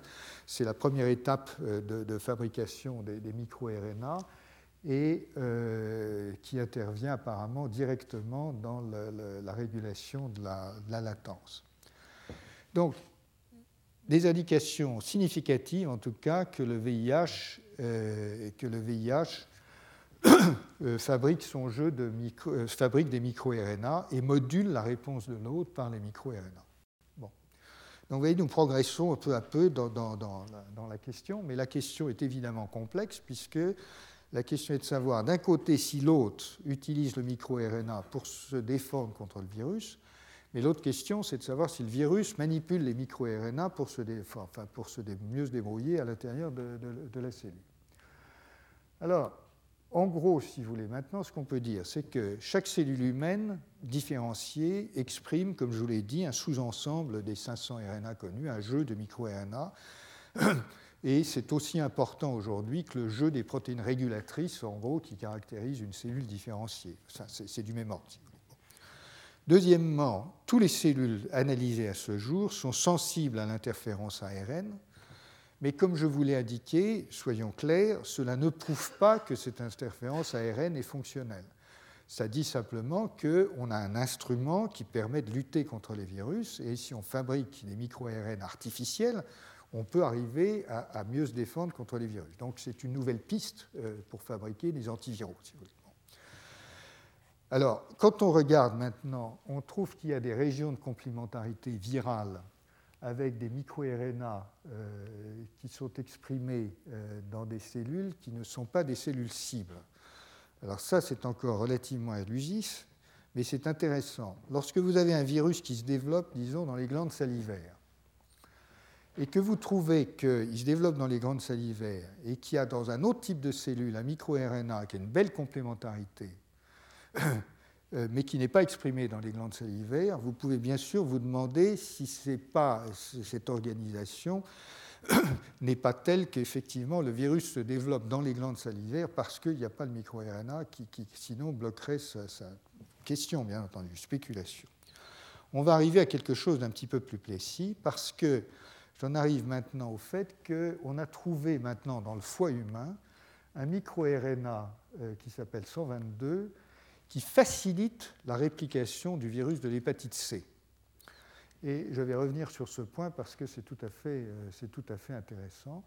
Mais je vous laisse simplement avec euh, l'idée qui dérive de ce qu'on a vu d'Epstein-Barr euh, de façon très rapide sur, sur, sur HIV, que peut-être au fond, ces micro-RNA viraux en tout cas, sont particulièrement utiles lorsque le virus cherche à contrôler l'état de latence puisque c'est là où, exprimés en permanence dans un état de latence, ils peuvent s'établir un espèce d'état d'équilibre avec, euh, le virus en question. Et ceci est juste pour vous montrer qu'il y a d'autres cas que ce que je, vous ai indiqué. Le CMV, le, virus de Kaposi, le BV, euh, ça c'est le mouse, euh, l'adénovirus SV40, tous ces virus donc, fabriquent des micro-RNA euh, et, on en trouve de, plus en plus. Bon, donc, euh, question maintenant, alors est-ce que vraiment euh, les mammifères utilisent ou non les micro-RNA pour se défendre contre les organismes infectieux? Est-ce que ça fait partie de leur, de leur système de défense habituel? Alors, c'est discuté notamment de façon euh, intéressante dans ce papier par euh, Cullen, ici, euh, en 2006.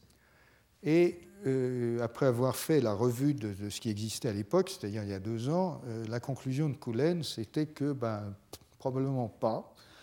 Et sa conclusion était intéressante, c'est que en fait, il disait ben non, probablement pas euh, ce qui se passe, c'est que chez les mammifères, le système de l'interféron qui s'est développé est tellement puissant qu'il a en quelque sorte déplacé l'interférence ARN et donc en réalité sa conclusion de l'analyse de la littérature de toutes les données existantes, c'était que euh, les mammifères n'utilisent pas les micro-RNA euh, pour se défendre contre les virus. Ce seraient plutôt les virus qui seraient euh, suffisamment astucieux, entre guillemets, pour utiliser les micro-RNA pour manipuler les systèmes biosynthétiques de l'autre. Donc l'hypothèse, euh, euh, c'était que le système interféron, euh, qui est un système extrêmement efficace hein, contre les virus, qui, est un système très développé, qui implique par le canal de l'activation par les interférons tout un jeu de dispositifs enzymatiques, une centaine de gènes probablement, donc le système interféron avait déplacé le système d'interférence ARN. Oui, mais ça laisse de, côté une autre hypothèse qui pourrait avoir euh, un élément de vérité, c'est que le système interféron pourrait avoir déplacé l'interférence ARN dans une certaine mesure, mais ce qui resterait possible, c'est que le système d'interférence ARN soit placé sous le contrôle des interférons. Et de façon absolument extraordinaire, ce papier qui est paru il y a quelques mois dans Nature, ici, euh, suggère que c'est le cas pour le virus de l'hépatite C. Et voici les données, enfin quelques-unes de données. Euh, ce qu'ont fait les auteurs, c'est qu'ils sont effectivement posé la question sous cet angle, en se disant, bah oui, peut-être que le système a été déplacé, mais peut-être qu'au fond, il a été déplacé, mais mis sous contrôle euh, des interférons. Et donc, ils ont simplement, par des, enfin simplement, ils ont par des études transcriptomiques, regardé dans des cellules activées ou non activées par les interférons si certains petits ARN étaient sous contrôle de l'interféron bêta, en l'occurrence. Et la réponse est oui, ils en trouvent une trentaine qui sont modulés par les interférons. Et dans le foie humain, ils en trouvent huit. Et la chose absolument extraordinaire, c'est que quand ils passent les séquences dans l'ordinateur et qu'ils analysent euh, les homologies de séquences, ils trouvent que 8, 6, euh, pardon, 8 euh, de ces, petits ARN sont complémentaires de régions qu'on trouve dans le virus de l'hépatite C. Le virus de l'hépatite C, comme vous savez, est extrêmement variable. Il est à peu près aussi variable que le virus du sida, que le VIH. Néanmoins, dans le virus de l'hépatite C, comme dans le virus du sida, vous avez quelques régions qui sont extrêmement bien conservées. Et au miracle, euh, les régions qui sont euh, complémentaires sont conservés dans les six génotypes majeurs du virus de l'hépatite C. Euh, j'ai indiqué ici séquence site, c'est simplement pour vous dire que, comme les homologies de séquences ne sont pas parfaites, il y a en fait des noyaux de séquences considérés comme plus importants. Bref, je, passe là-dessus. En tout cas, ce que font les auteurs ensuite, c'est de dire bon, ben, on va essayer de voir si ça joue un rôle physiologique euh, ou non. Et donc, euh, faute de mieux, ils prennent des cellules humaines euh, dans lesquelles le, virus de l'hépatite C se réplique. En fait, sont des virus euh, et des cellules de mémoire qui, sont, qui portent, je crois, deux génomes de l'hépatite C et qui font du virus en permanence. Hein. Et donc, ils prennent ces cellules, ils les traitent maintenant par des, des anti-micro-RNA, si je peux dire, de façon à inactiver les micro-RNA dont ils ont identifié les existants, et quand ils prennent un cocktail qui inactive les 8 micro-RNA, ils inhibent la réplication de 80%. Donc, très probablement, l'interféron bêta contrôle des micro-RNA qui contrôlent eux-mêmes la réplication du virus de l'hépatite C. Voilà. Donc, si vous voulez, c'est une sorte de retournement de situation tout à fait intéressant qui laisse penser que, euh, effectivement, euh, le système de l'interféron a occupé euh, l'espace antiviral, si je peux dire, mais que, de la même manière, certains microRNA, en tout cas, ont été déplacés en quelque sorte, ont effectivement un rôle antiviral, mais ils ont un rôle antiviral sous contrôle de l'interféron bêta, qui reste donc le modulateur central, de, le régulateur central de la réponse antivirale. Cette observation, comme vous l'avez vu, est très récente, euh, quelques mois, et donc euh, sa généralité euh, est évidemment ouverte à question. Est-ce que c'est un cas tout à fait particulier, exceptionnel ou pas? On n'en sait rien pour l'instant. mais la question, je crois, est ouverte de savoir si certains types de, virus sont effectivement contrôlés ou partiellement contrôlés par, par ces petits RNA. Alors, je voudrais maintenant continuer avec les petits RNA pour vous parler d'un phénomène très probablement très important. Et on ne sait pas trop là si on est dans le système immunitaire ou pas, euh, mais c'est un système de défense. Les transposons, dont je vous ai beaucoup parlé, les rétrotransposons qui envahissent nos génomes, etc., c'est très méchant. Ça fait beaucoup de mal au génome et les transposons sont réellement sous contrôle. Ils sont sous contrôle de différentes manières. Mais la preuve qu'ils sont effectivement très, très dangereux, c'est qu'ils peuvent produire de véritables catastrophes euh, méiotiques, euh, parce que ça commence à recombiner dans tous les sens euh, au moment des méioses. Et en réalité, cela fait partie d'ailleurs peut-être de ces phénomènes d'hypermutabilité que j'ai évoqués à propos de, mutations ponctuelles mais que j'étends en tant que, phénomène d'hypermutabilité transitoire euh, qui fait que euh, de temps en temps, vous avez un véritable tsunami euh, génétique qui se produit parce que les systèmes de contrôle qui limitent les, mutations sont, inactivés ou déréglés, et du coup, il se produit dans un temps bref une quantité énorme de mutations, et ça, je vous l'avais mentionné il y, a, deux semaines, je crois, euh, c'est quelque chose que l'on a pu observer, même quasiment en direct chez la drosophile, puisqu'on a observé une épidémie de transposons. Et en fait, comme vous allez le voir, on est capable de reproduire ce type d'épidémie de transposons euh, par, euh, par la génétique. Alors, rapidement, et ça encore, ce sont des données extrêmement récentes, donc il, faut les prendre pour ce, qu'elles sont. Mais euh, je vous rappelle donc que le complexe effecteur, euh, qui est composé d'un petit ARN avec euh, le complexe risque, qui est le complexe effecteur, qui est capable de se coller à, un ARN pour le, dégrader, parce qu'il porte lui-même, il a été activé parce qu'au lieu d'un double brin, il ne porte plus qu'un simple brin. L'éjection du simple brin est finalement ce qui active le complexe puisque ça lui permet maintenant d'aller reconnaître euh, l'ARN, euh, de, qui est la cible, l'ARN messager qui est la cible. Donc ce complexe risque, je vous ai expliqué que chez les plantes, euh, il y a le, constituant majeur s'appelle argonaute. Bon. Mais il se trouve que l'analyse d'argonaute a révélé qu'il y avait deux sortes, en fait plus que ça, mais, pour dire les choses rapidement, deux sortes d'argonautes euh, qui sont appelés Ago d'un côté et Piwi de l'autre. Pourquoi, ça euh, Pourquoi ils ont été appelés comme ça J'avoue que je ne sais pas. Euh, mais... Et les deux se trouvent avoir des, des, des propriétés différentes.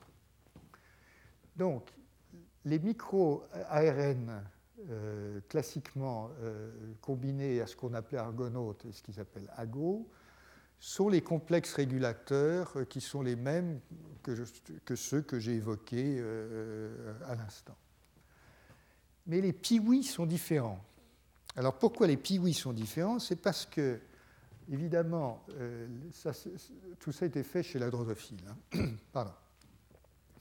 Donc les piouis sont différents parce que chez la drosophile d'abord, on a constaté que euh, ces protéines sont exprimées dans les cellules de la lignée germinale.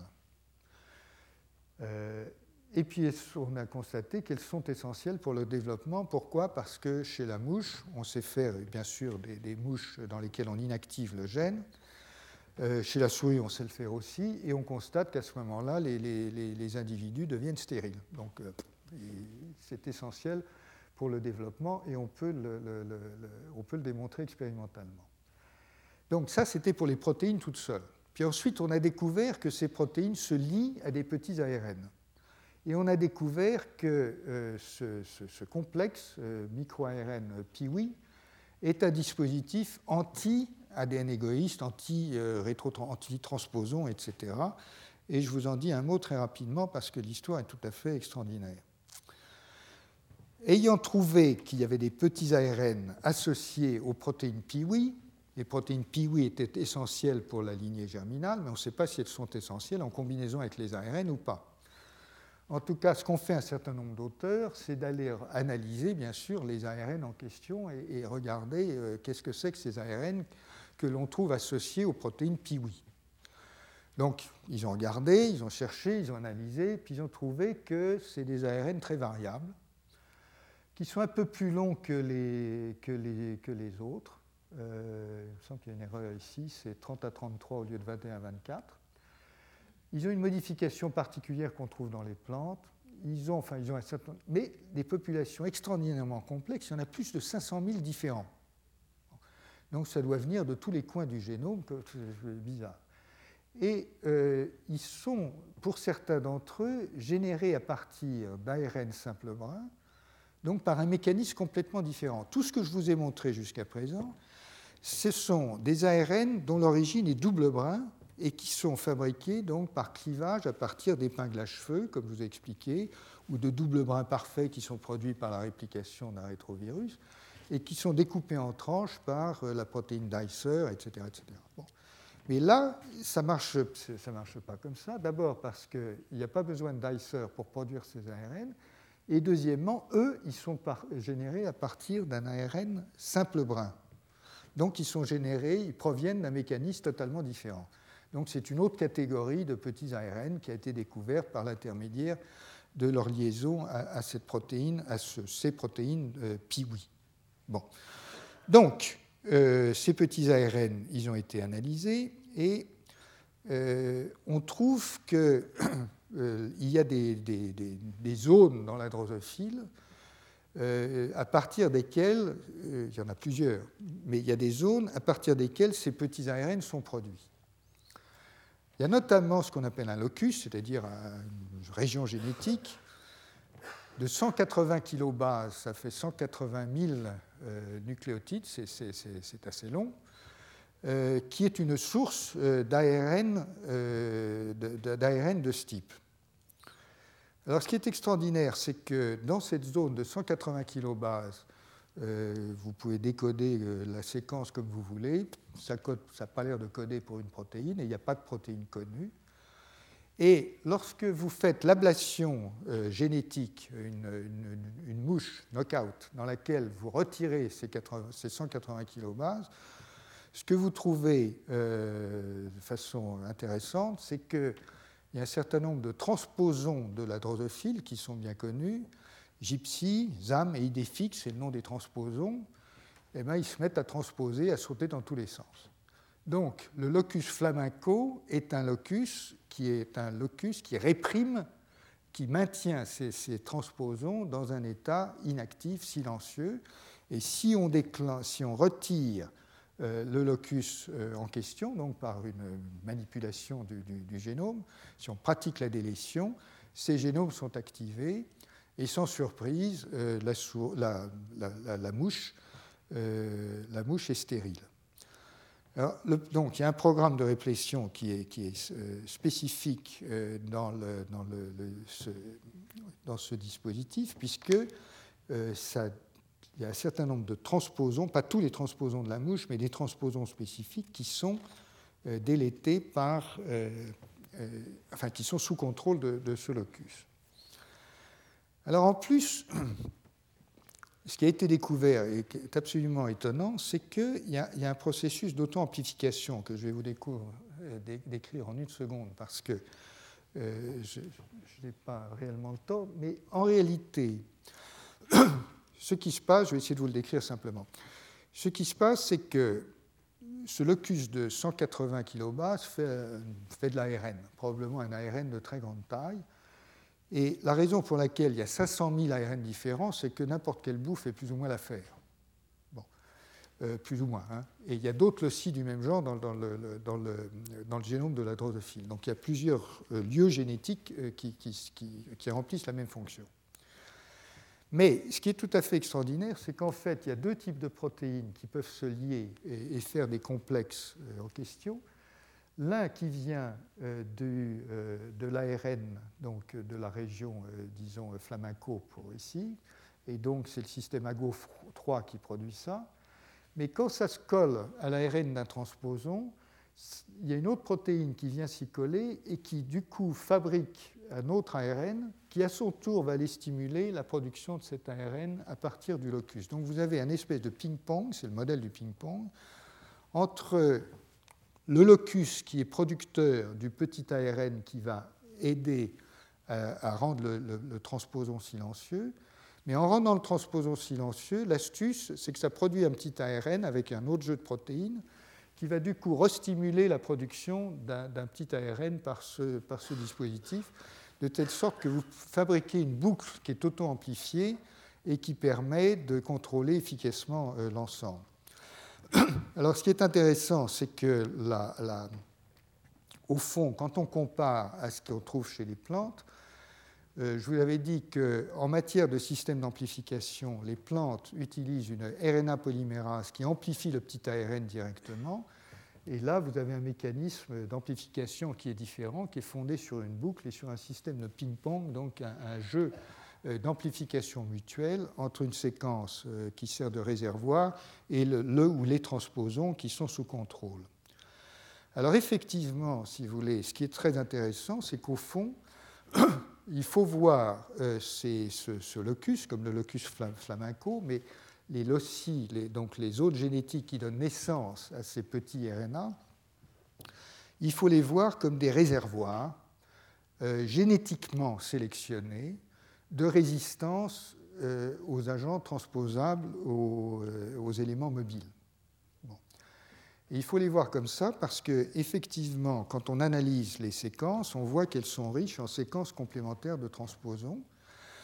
Et l'idée euh, générale, c'est qu'au cours de l'évolution, euh, ben, il s'est construit ces espèces, des espèces de loci euh, de, séquences mosaïques dans lesquelles sont concentrés des bouts de séquences de, de transposons et un mécanisme qui donne naissance maintenant à des, régulateurs capables de rendre silencieux les transposons en question. Donc effectivement, euh, les modes d'action, on sait maintenant que le mode principal d'action, euh, c'est d'agir sur le transposon en induisant de la méthylation dans le génome, ça j'ai pas le temps de vous le décrire. Deuxièmement, que si effectivement on, enlève, comme je vous l'ai dit, le locus euh, flamenco, stérilité complète de la mouche, donc probablement, la dérépression des transposons provoque euh, les catastrophes méiotiques dont je vous ai pas parlé. En tout cas, ça, rend la mouche stérile.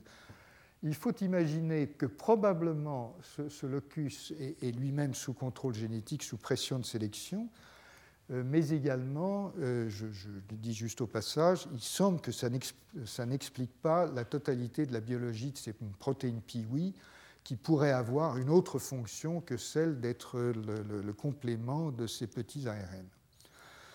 Mais, si vous voulez, quand on regarde euh, sous un autre angle, il me semble que l'on peut, là encore, faire l'analogie avec un système immunitaire euh, totalement particulier, totalement dévolu au contrôle euh, des rétrotransposons, mais c'est un système de défense qui fonctionne en interne il est effectivement essentiellement euh, adaptable et il dispose d'un système d'amplification. Donc euh, il répond plus ou moins euh, aux définitions ou à l'idée que l'on peut se faire d'un système de défense, sinon, sinon d'un système immunitaire.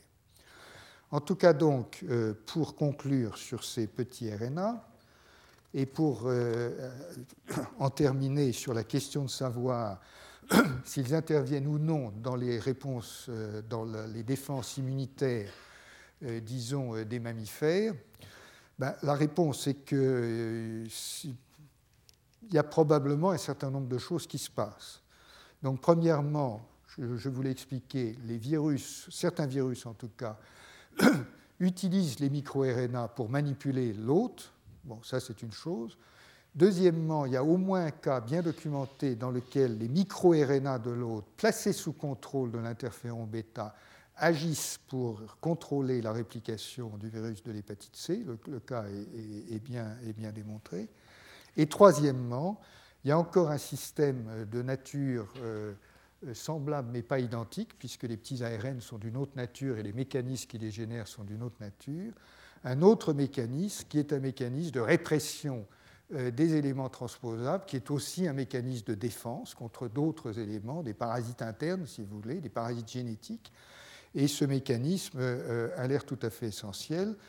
Et si je dis qu'il est important chez les mammifères, c'est qu'on a trouvé essentiellement euh, c'est moins avancé, mais on a trouvé, enfin, probablement le même phénomène existe chez la souris, et donc probablement le même phénomène n'est pas particulier à la mouche, mais existe également euh, chez la souris.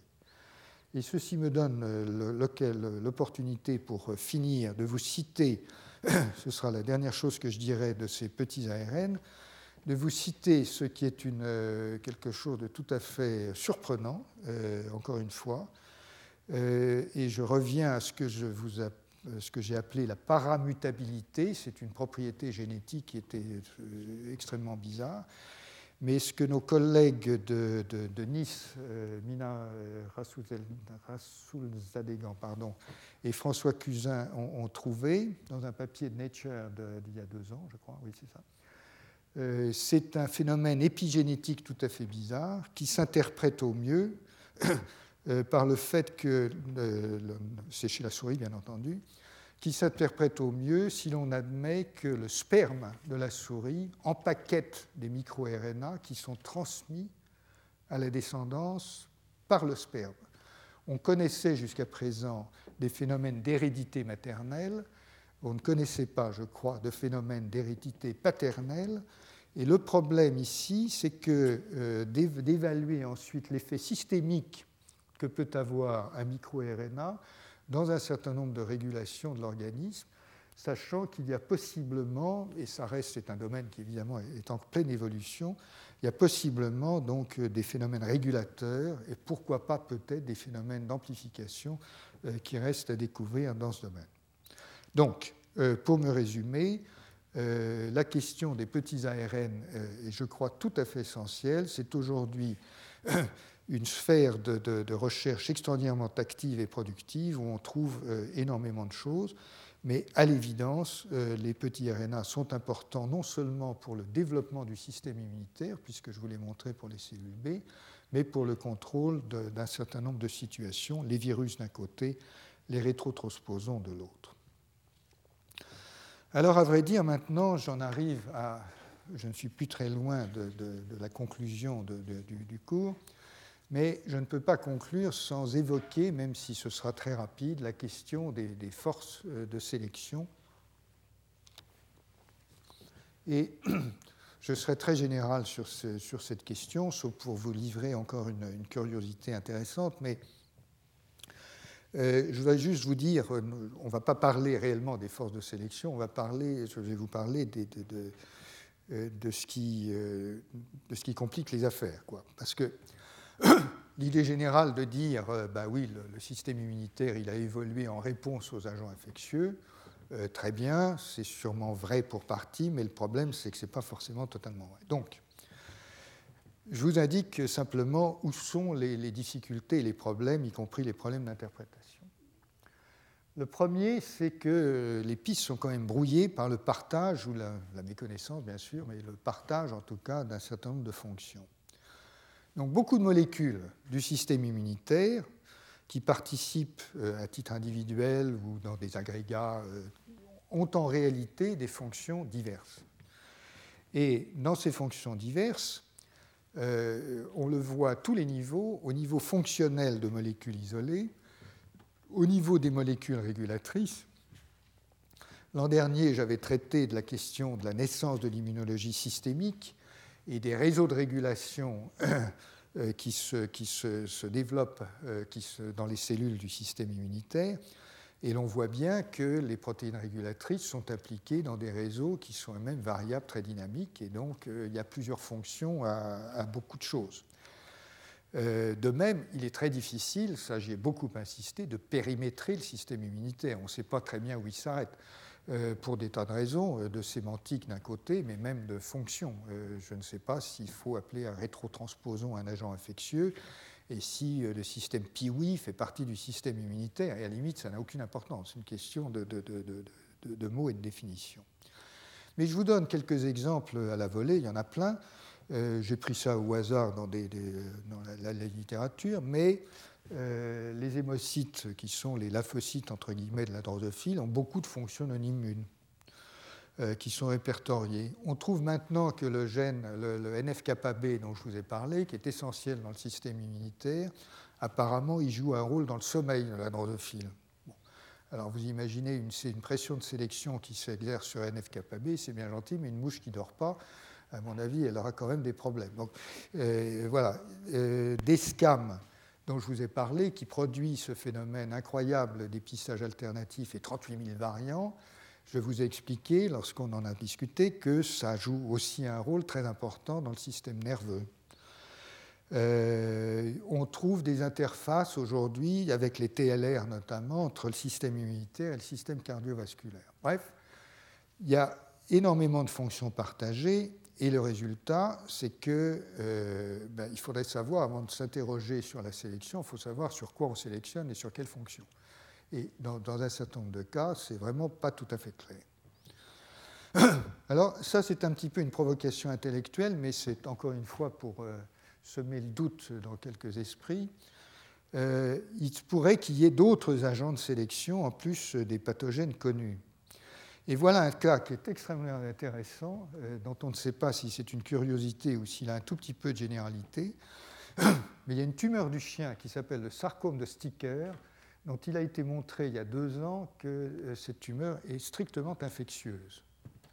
Donc la transmission de la tumeur ne se fait pas par un virus oncogène qui serait transmis d'un chien à l'autre, c'est la tumeur elle-même qui est transmise d'un chien à l'autre. Alors le phénomène est absolument, enfin moi j'ai trouvé ça extraordinairement étonnant, mais il a été montré par l'analyse de tumeurs qui ont été prélevées sur des chiens sur les cinq continents, euh, et la démonstration par euh, séquençage, analyse, etc., que les tumeurs sont effectivement clonales. Euh, il y a des réactions fréquentes, etc. La transmission se fait probablement par voie sexuelle, par morsure, par reniflement. et donc c'est une tumeur, c'est un cancer infectieux. Voilà, ça existe. personnellement, je n'y croyais pas beaucoup, mais ça existe.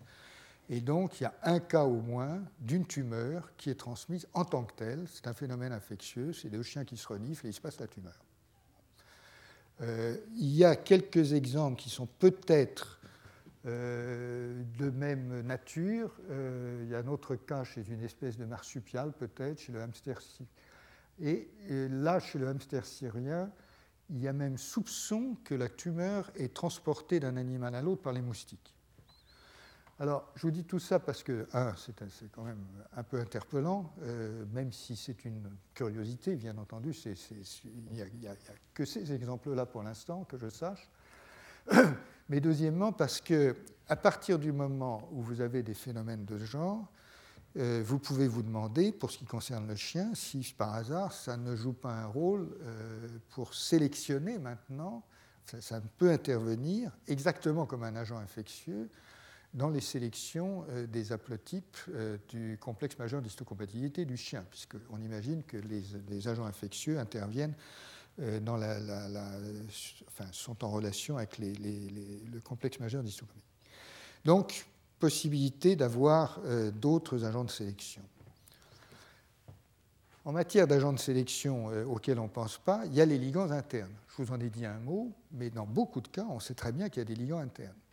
Donc à ce moment-là, à partir du moment où vous avez des ligands internes, vous avez non seulement un problème de tolérance, j'en ai parlé, donc de, contrôle des réactions au soi, mais vous avez un problème de coévolution littéralement avec des éléments du soi, et bien entendu, on ne les appréhende pas forcément euh, lorsqu'on réfléchit en termes conventionnels. Je vous mentionne ceci parce que les espèces vivantes les plus répandues, sauf erreur, sont les archébactéries, les archées. Et curieusement, euh, bien que ce soit, encore une fois, il y en a, partout, euh, on en a plein, l'intestin, le truc, etc. Donc, pas un seul pathogène de décrit. Tout à fait étonnant. Donc, va-t-on trouver de nouveaux pathogènes chez les archées? Je pense que la question est très très bonne. Et pour l'instant, j'ai regardé ce qu'on pouvait trouver. Pour l'instant, la seule indication qui est, c'est des, des infections des dents. Euh, il y en a dans les gencives, il y en a dans les. Dans les, enfin, c'est un symbiote, euh, y compris chez l'homme. Mais il est tout à fait extraordinaire de voir qu'une partie importante des espèces vivantes sur Terre, pour l'instant, n'ont donné lieu à, à peu près aucune description de, de, pathogènes. Ça me paraît tout à fait, tout à fait étrange. Et puis, vous avez aussi l'autre problème, qui est le problème général euh, des bactéries commensales, des commensaux, euh, du fait que nous vivons avec une flore intestinale, nous vivons avec une flore euh, évidemment dans les poumons, avec, nous vivons avec énormément, en symbiose avec énormément de bactéries. Et en fait, je vous mentionne cet article assez curieux qui fait l'hypothèse qu'en réalité, l'immunité adaptative est née à partir du moment où il y avait beaucoup de commensaux dans les organismes, parce qu'il fallait apprendre à gérer de façon beaucoup plus fine la différence entre les commensaux et les bactéries pathogènes. Pure hypothèse que je vous mentionne encore une fois parce que euh, c'est intellectuellement euh, stimulant, disons.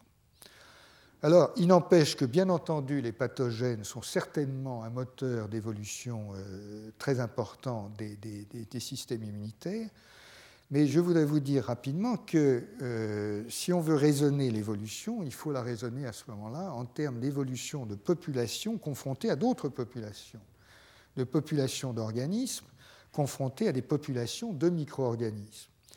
Les compositions de populations d'organismes, ça pose toutes sortes de problèmes parce que vous avez toutes sortes de polymorphismes entre les individus. Euh, on n'est pas au laboratoire avec des souris clonées qui sont euh, en gros génétiquement identiques.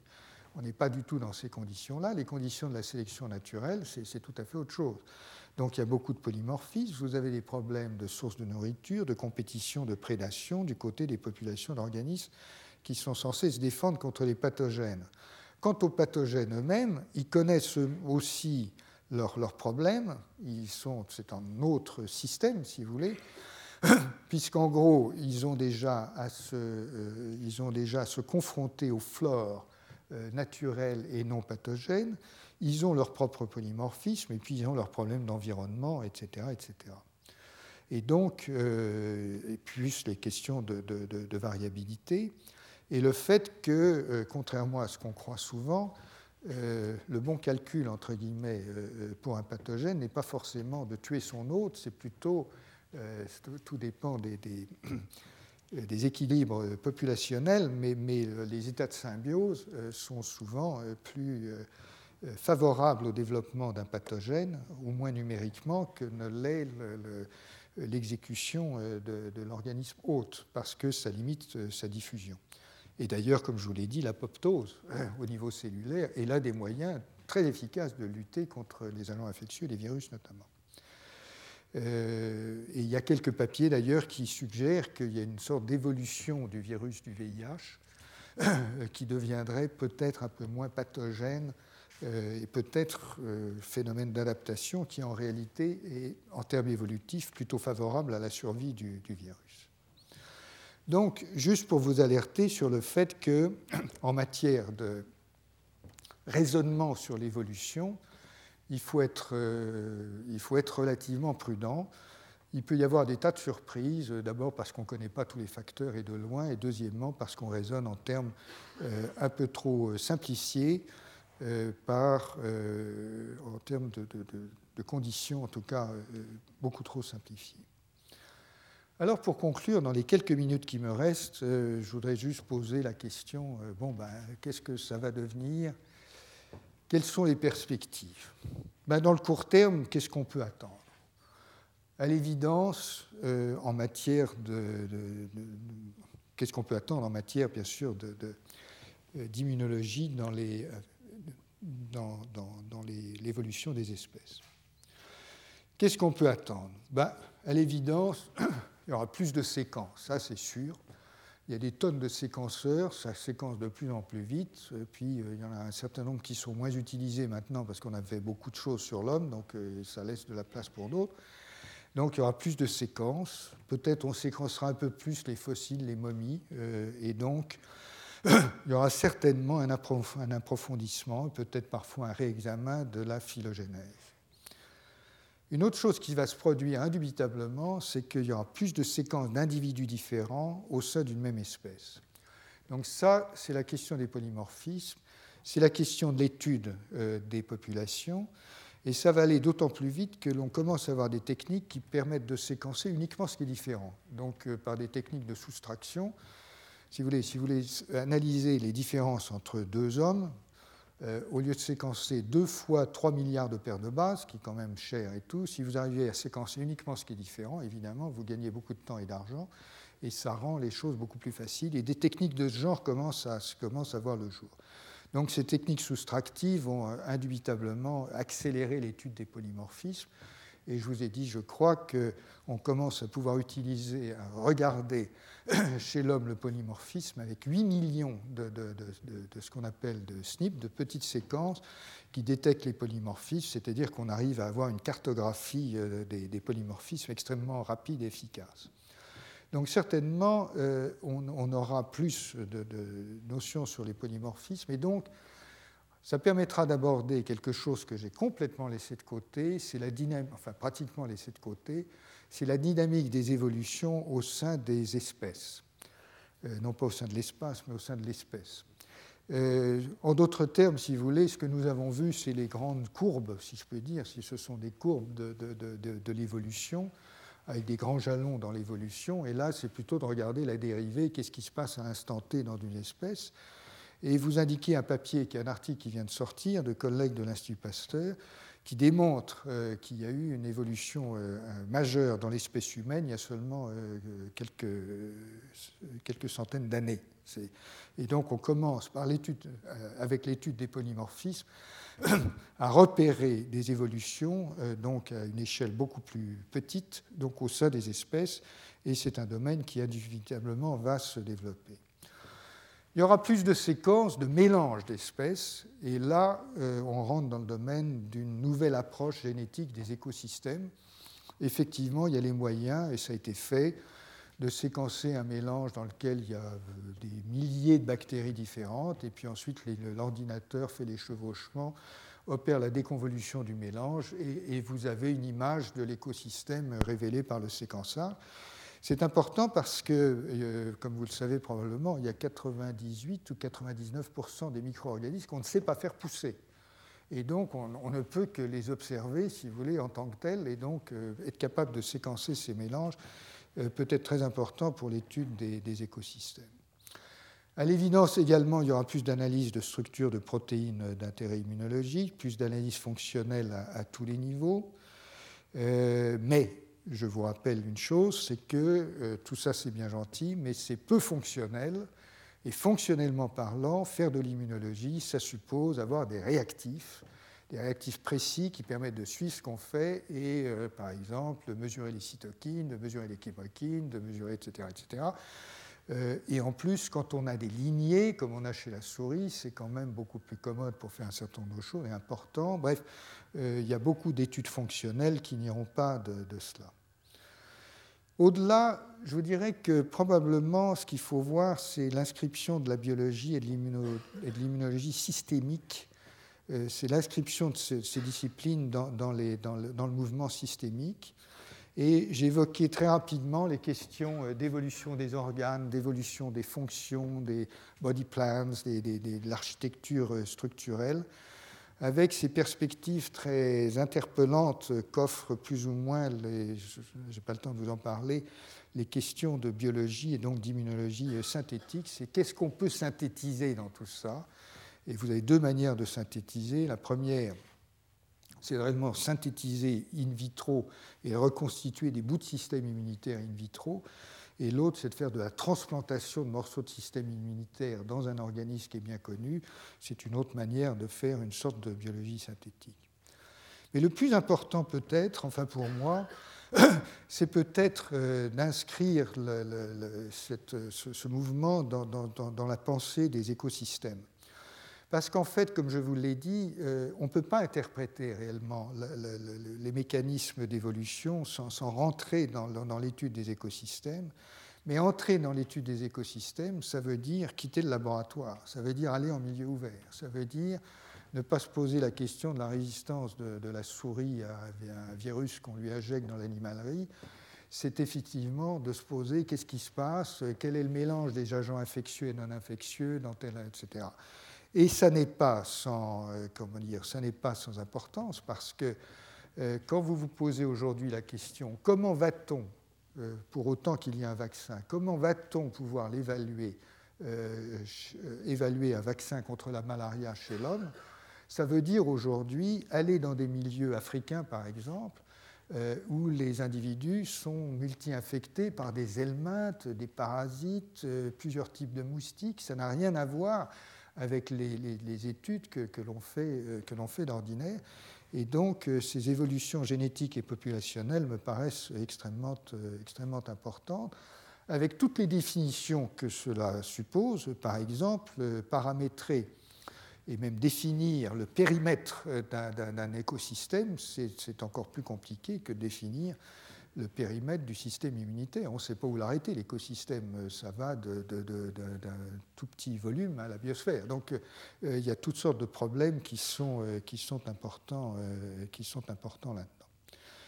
Donc si vous voulez, je conclurai par cette question posée par mes deux collègues Gary Littman et Max Cooper dans un article paru l'an dernier, Pourquoi diable étudier l'évolution de l'immunité Et euh, je pense que, enfin, j'ai essayé, pardon, de vous en fournir la réponse. C'est vrai que l'histoire naturelle est une sorte de, cabinet de curiosité euh, euh, dans lequel on rassemble des observations de toute nature.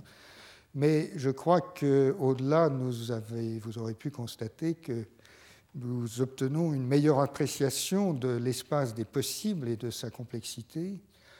Vous aurez pu apprécier qu'il y a une fertilisation croisée considérable des connaissances et souvent inattendue. Vous aurez pu constater que le détour par les plantes, qui pouvait paraître un peu inutile, nous a amené la problématique des petits, ARN, par exemple. Euh, ça nous amène une certaine appréhension, compréhension de la biodiversité qui est peut-être euh, relativement objective. Et puis, je pense que cela nous aura apporté ce que j'avais euh, indiqué au départ, c'est-à-dire un véritable décalage du regard scientifique qui, au départ, était très anthropocentré sur l'homme et la souris censée être plus ou moins l'égale de l'homme, pour progresser dans la question de grande, dans la compréhension de grandes questions non résolues de l'immunologie, y compris de l'immunologie humaine, puisqu'après tout, encore une fois, si nous savons aujourd'hui qu'il y a des petits RNA chez l'homme, c'est grâce aux études faites sur les plantes et sur le verre euh, C. elegans. Eh bien, mesdames et messieurs, j'en ai terminé. Je vous rappelle que le 8 avril, les séminaires euh, seront faits sous forme d'un colloque euh, qui a le titre de l'Arche de Noé immunologique, l'immunité chez les êtres des airs, des eaux et de la terre. Euh, ce colloque euh, sera évidemment beaucoup plus spécialisé que ce que je vous ai raconté. Une partie sera, dite en anglais. Euh, voici le, programme. Mais je pense que si vous avez suivi cette cours, vous êtes parfaitement équipé, si vous le souhaitez, pour aller comprendre plus en détail ce qui se passe effectivement chez les plantes, comme vous pouvez le voir, chez les moustiques, chez la chauve-souris et chez un certain nombre d'autres espèces. Et puis pour terminer également, euh, je voudrais vous dire que mon prochain cours aura probablement lieu, mais à l'automne cette fois, plutôt qu'à l'hiver. Et ce dont je pense discuter, c'est de la compatibilité immunologique des cellules, des tissus et des organismes. Donc c'est tout ce qui touche au rejet des greffes, euh, à la tolérance maternelle, puisque le fœtus est étranger dans l'organisme de sa mère. Donc c'est le sujet que j'entreprendrai euh, l'an prochain. Euh, vous rappelez qu'il y aura un grand séminaire d'immunologie que je co-organise avec mes collègues Jean-Laurent Casanova et Jean-Claude Veil, euh, ce qui me permet d'ailleurs de dire que le colloque organisé en avril est organisé avec euh, Dominique Buzzoni-Gattel de l'INRA. Et il me reste à donc vous inviter à participer à ces différentes manifestations. Il me reste à remercier Madame Le Cabellec pour m'avoir aidé à préparer euh, ces, visuels et à vous remercier de votre attention. Retrouvez tous les podcasts du Collège de France sur www.collège-de-france.fr.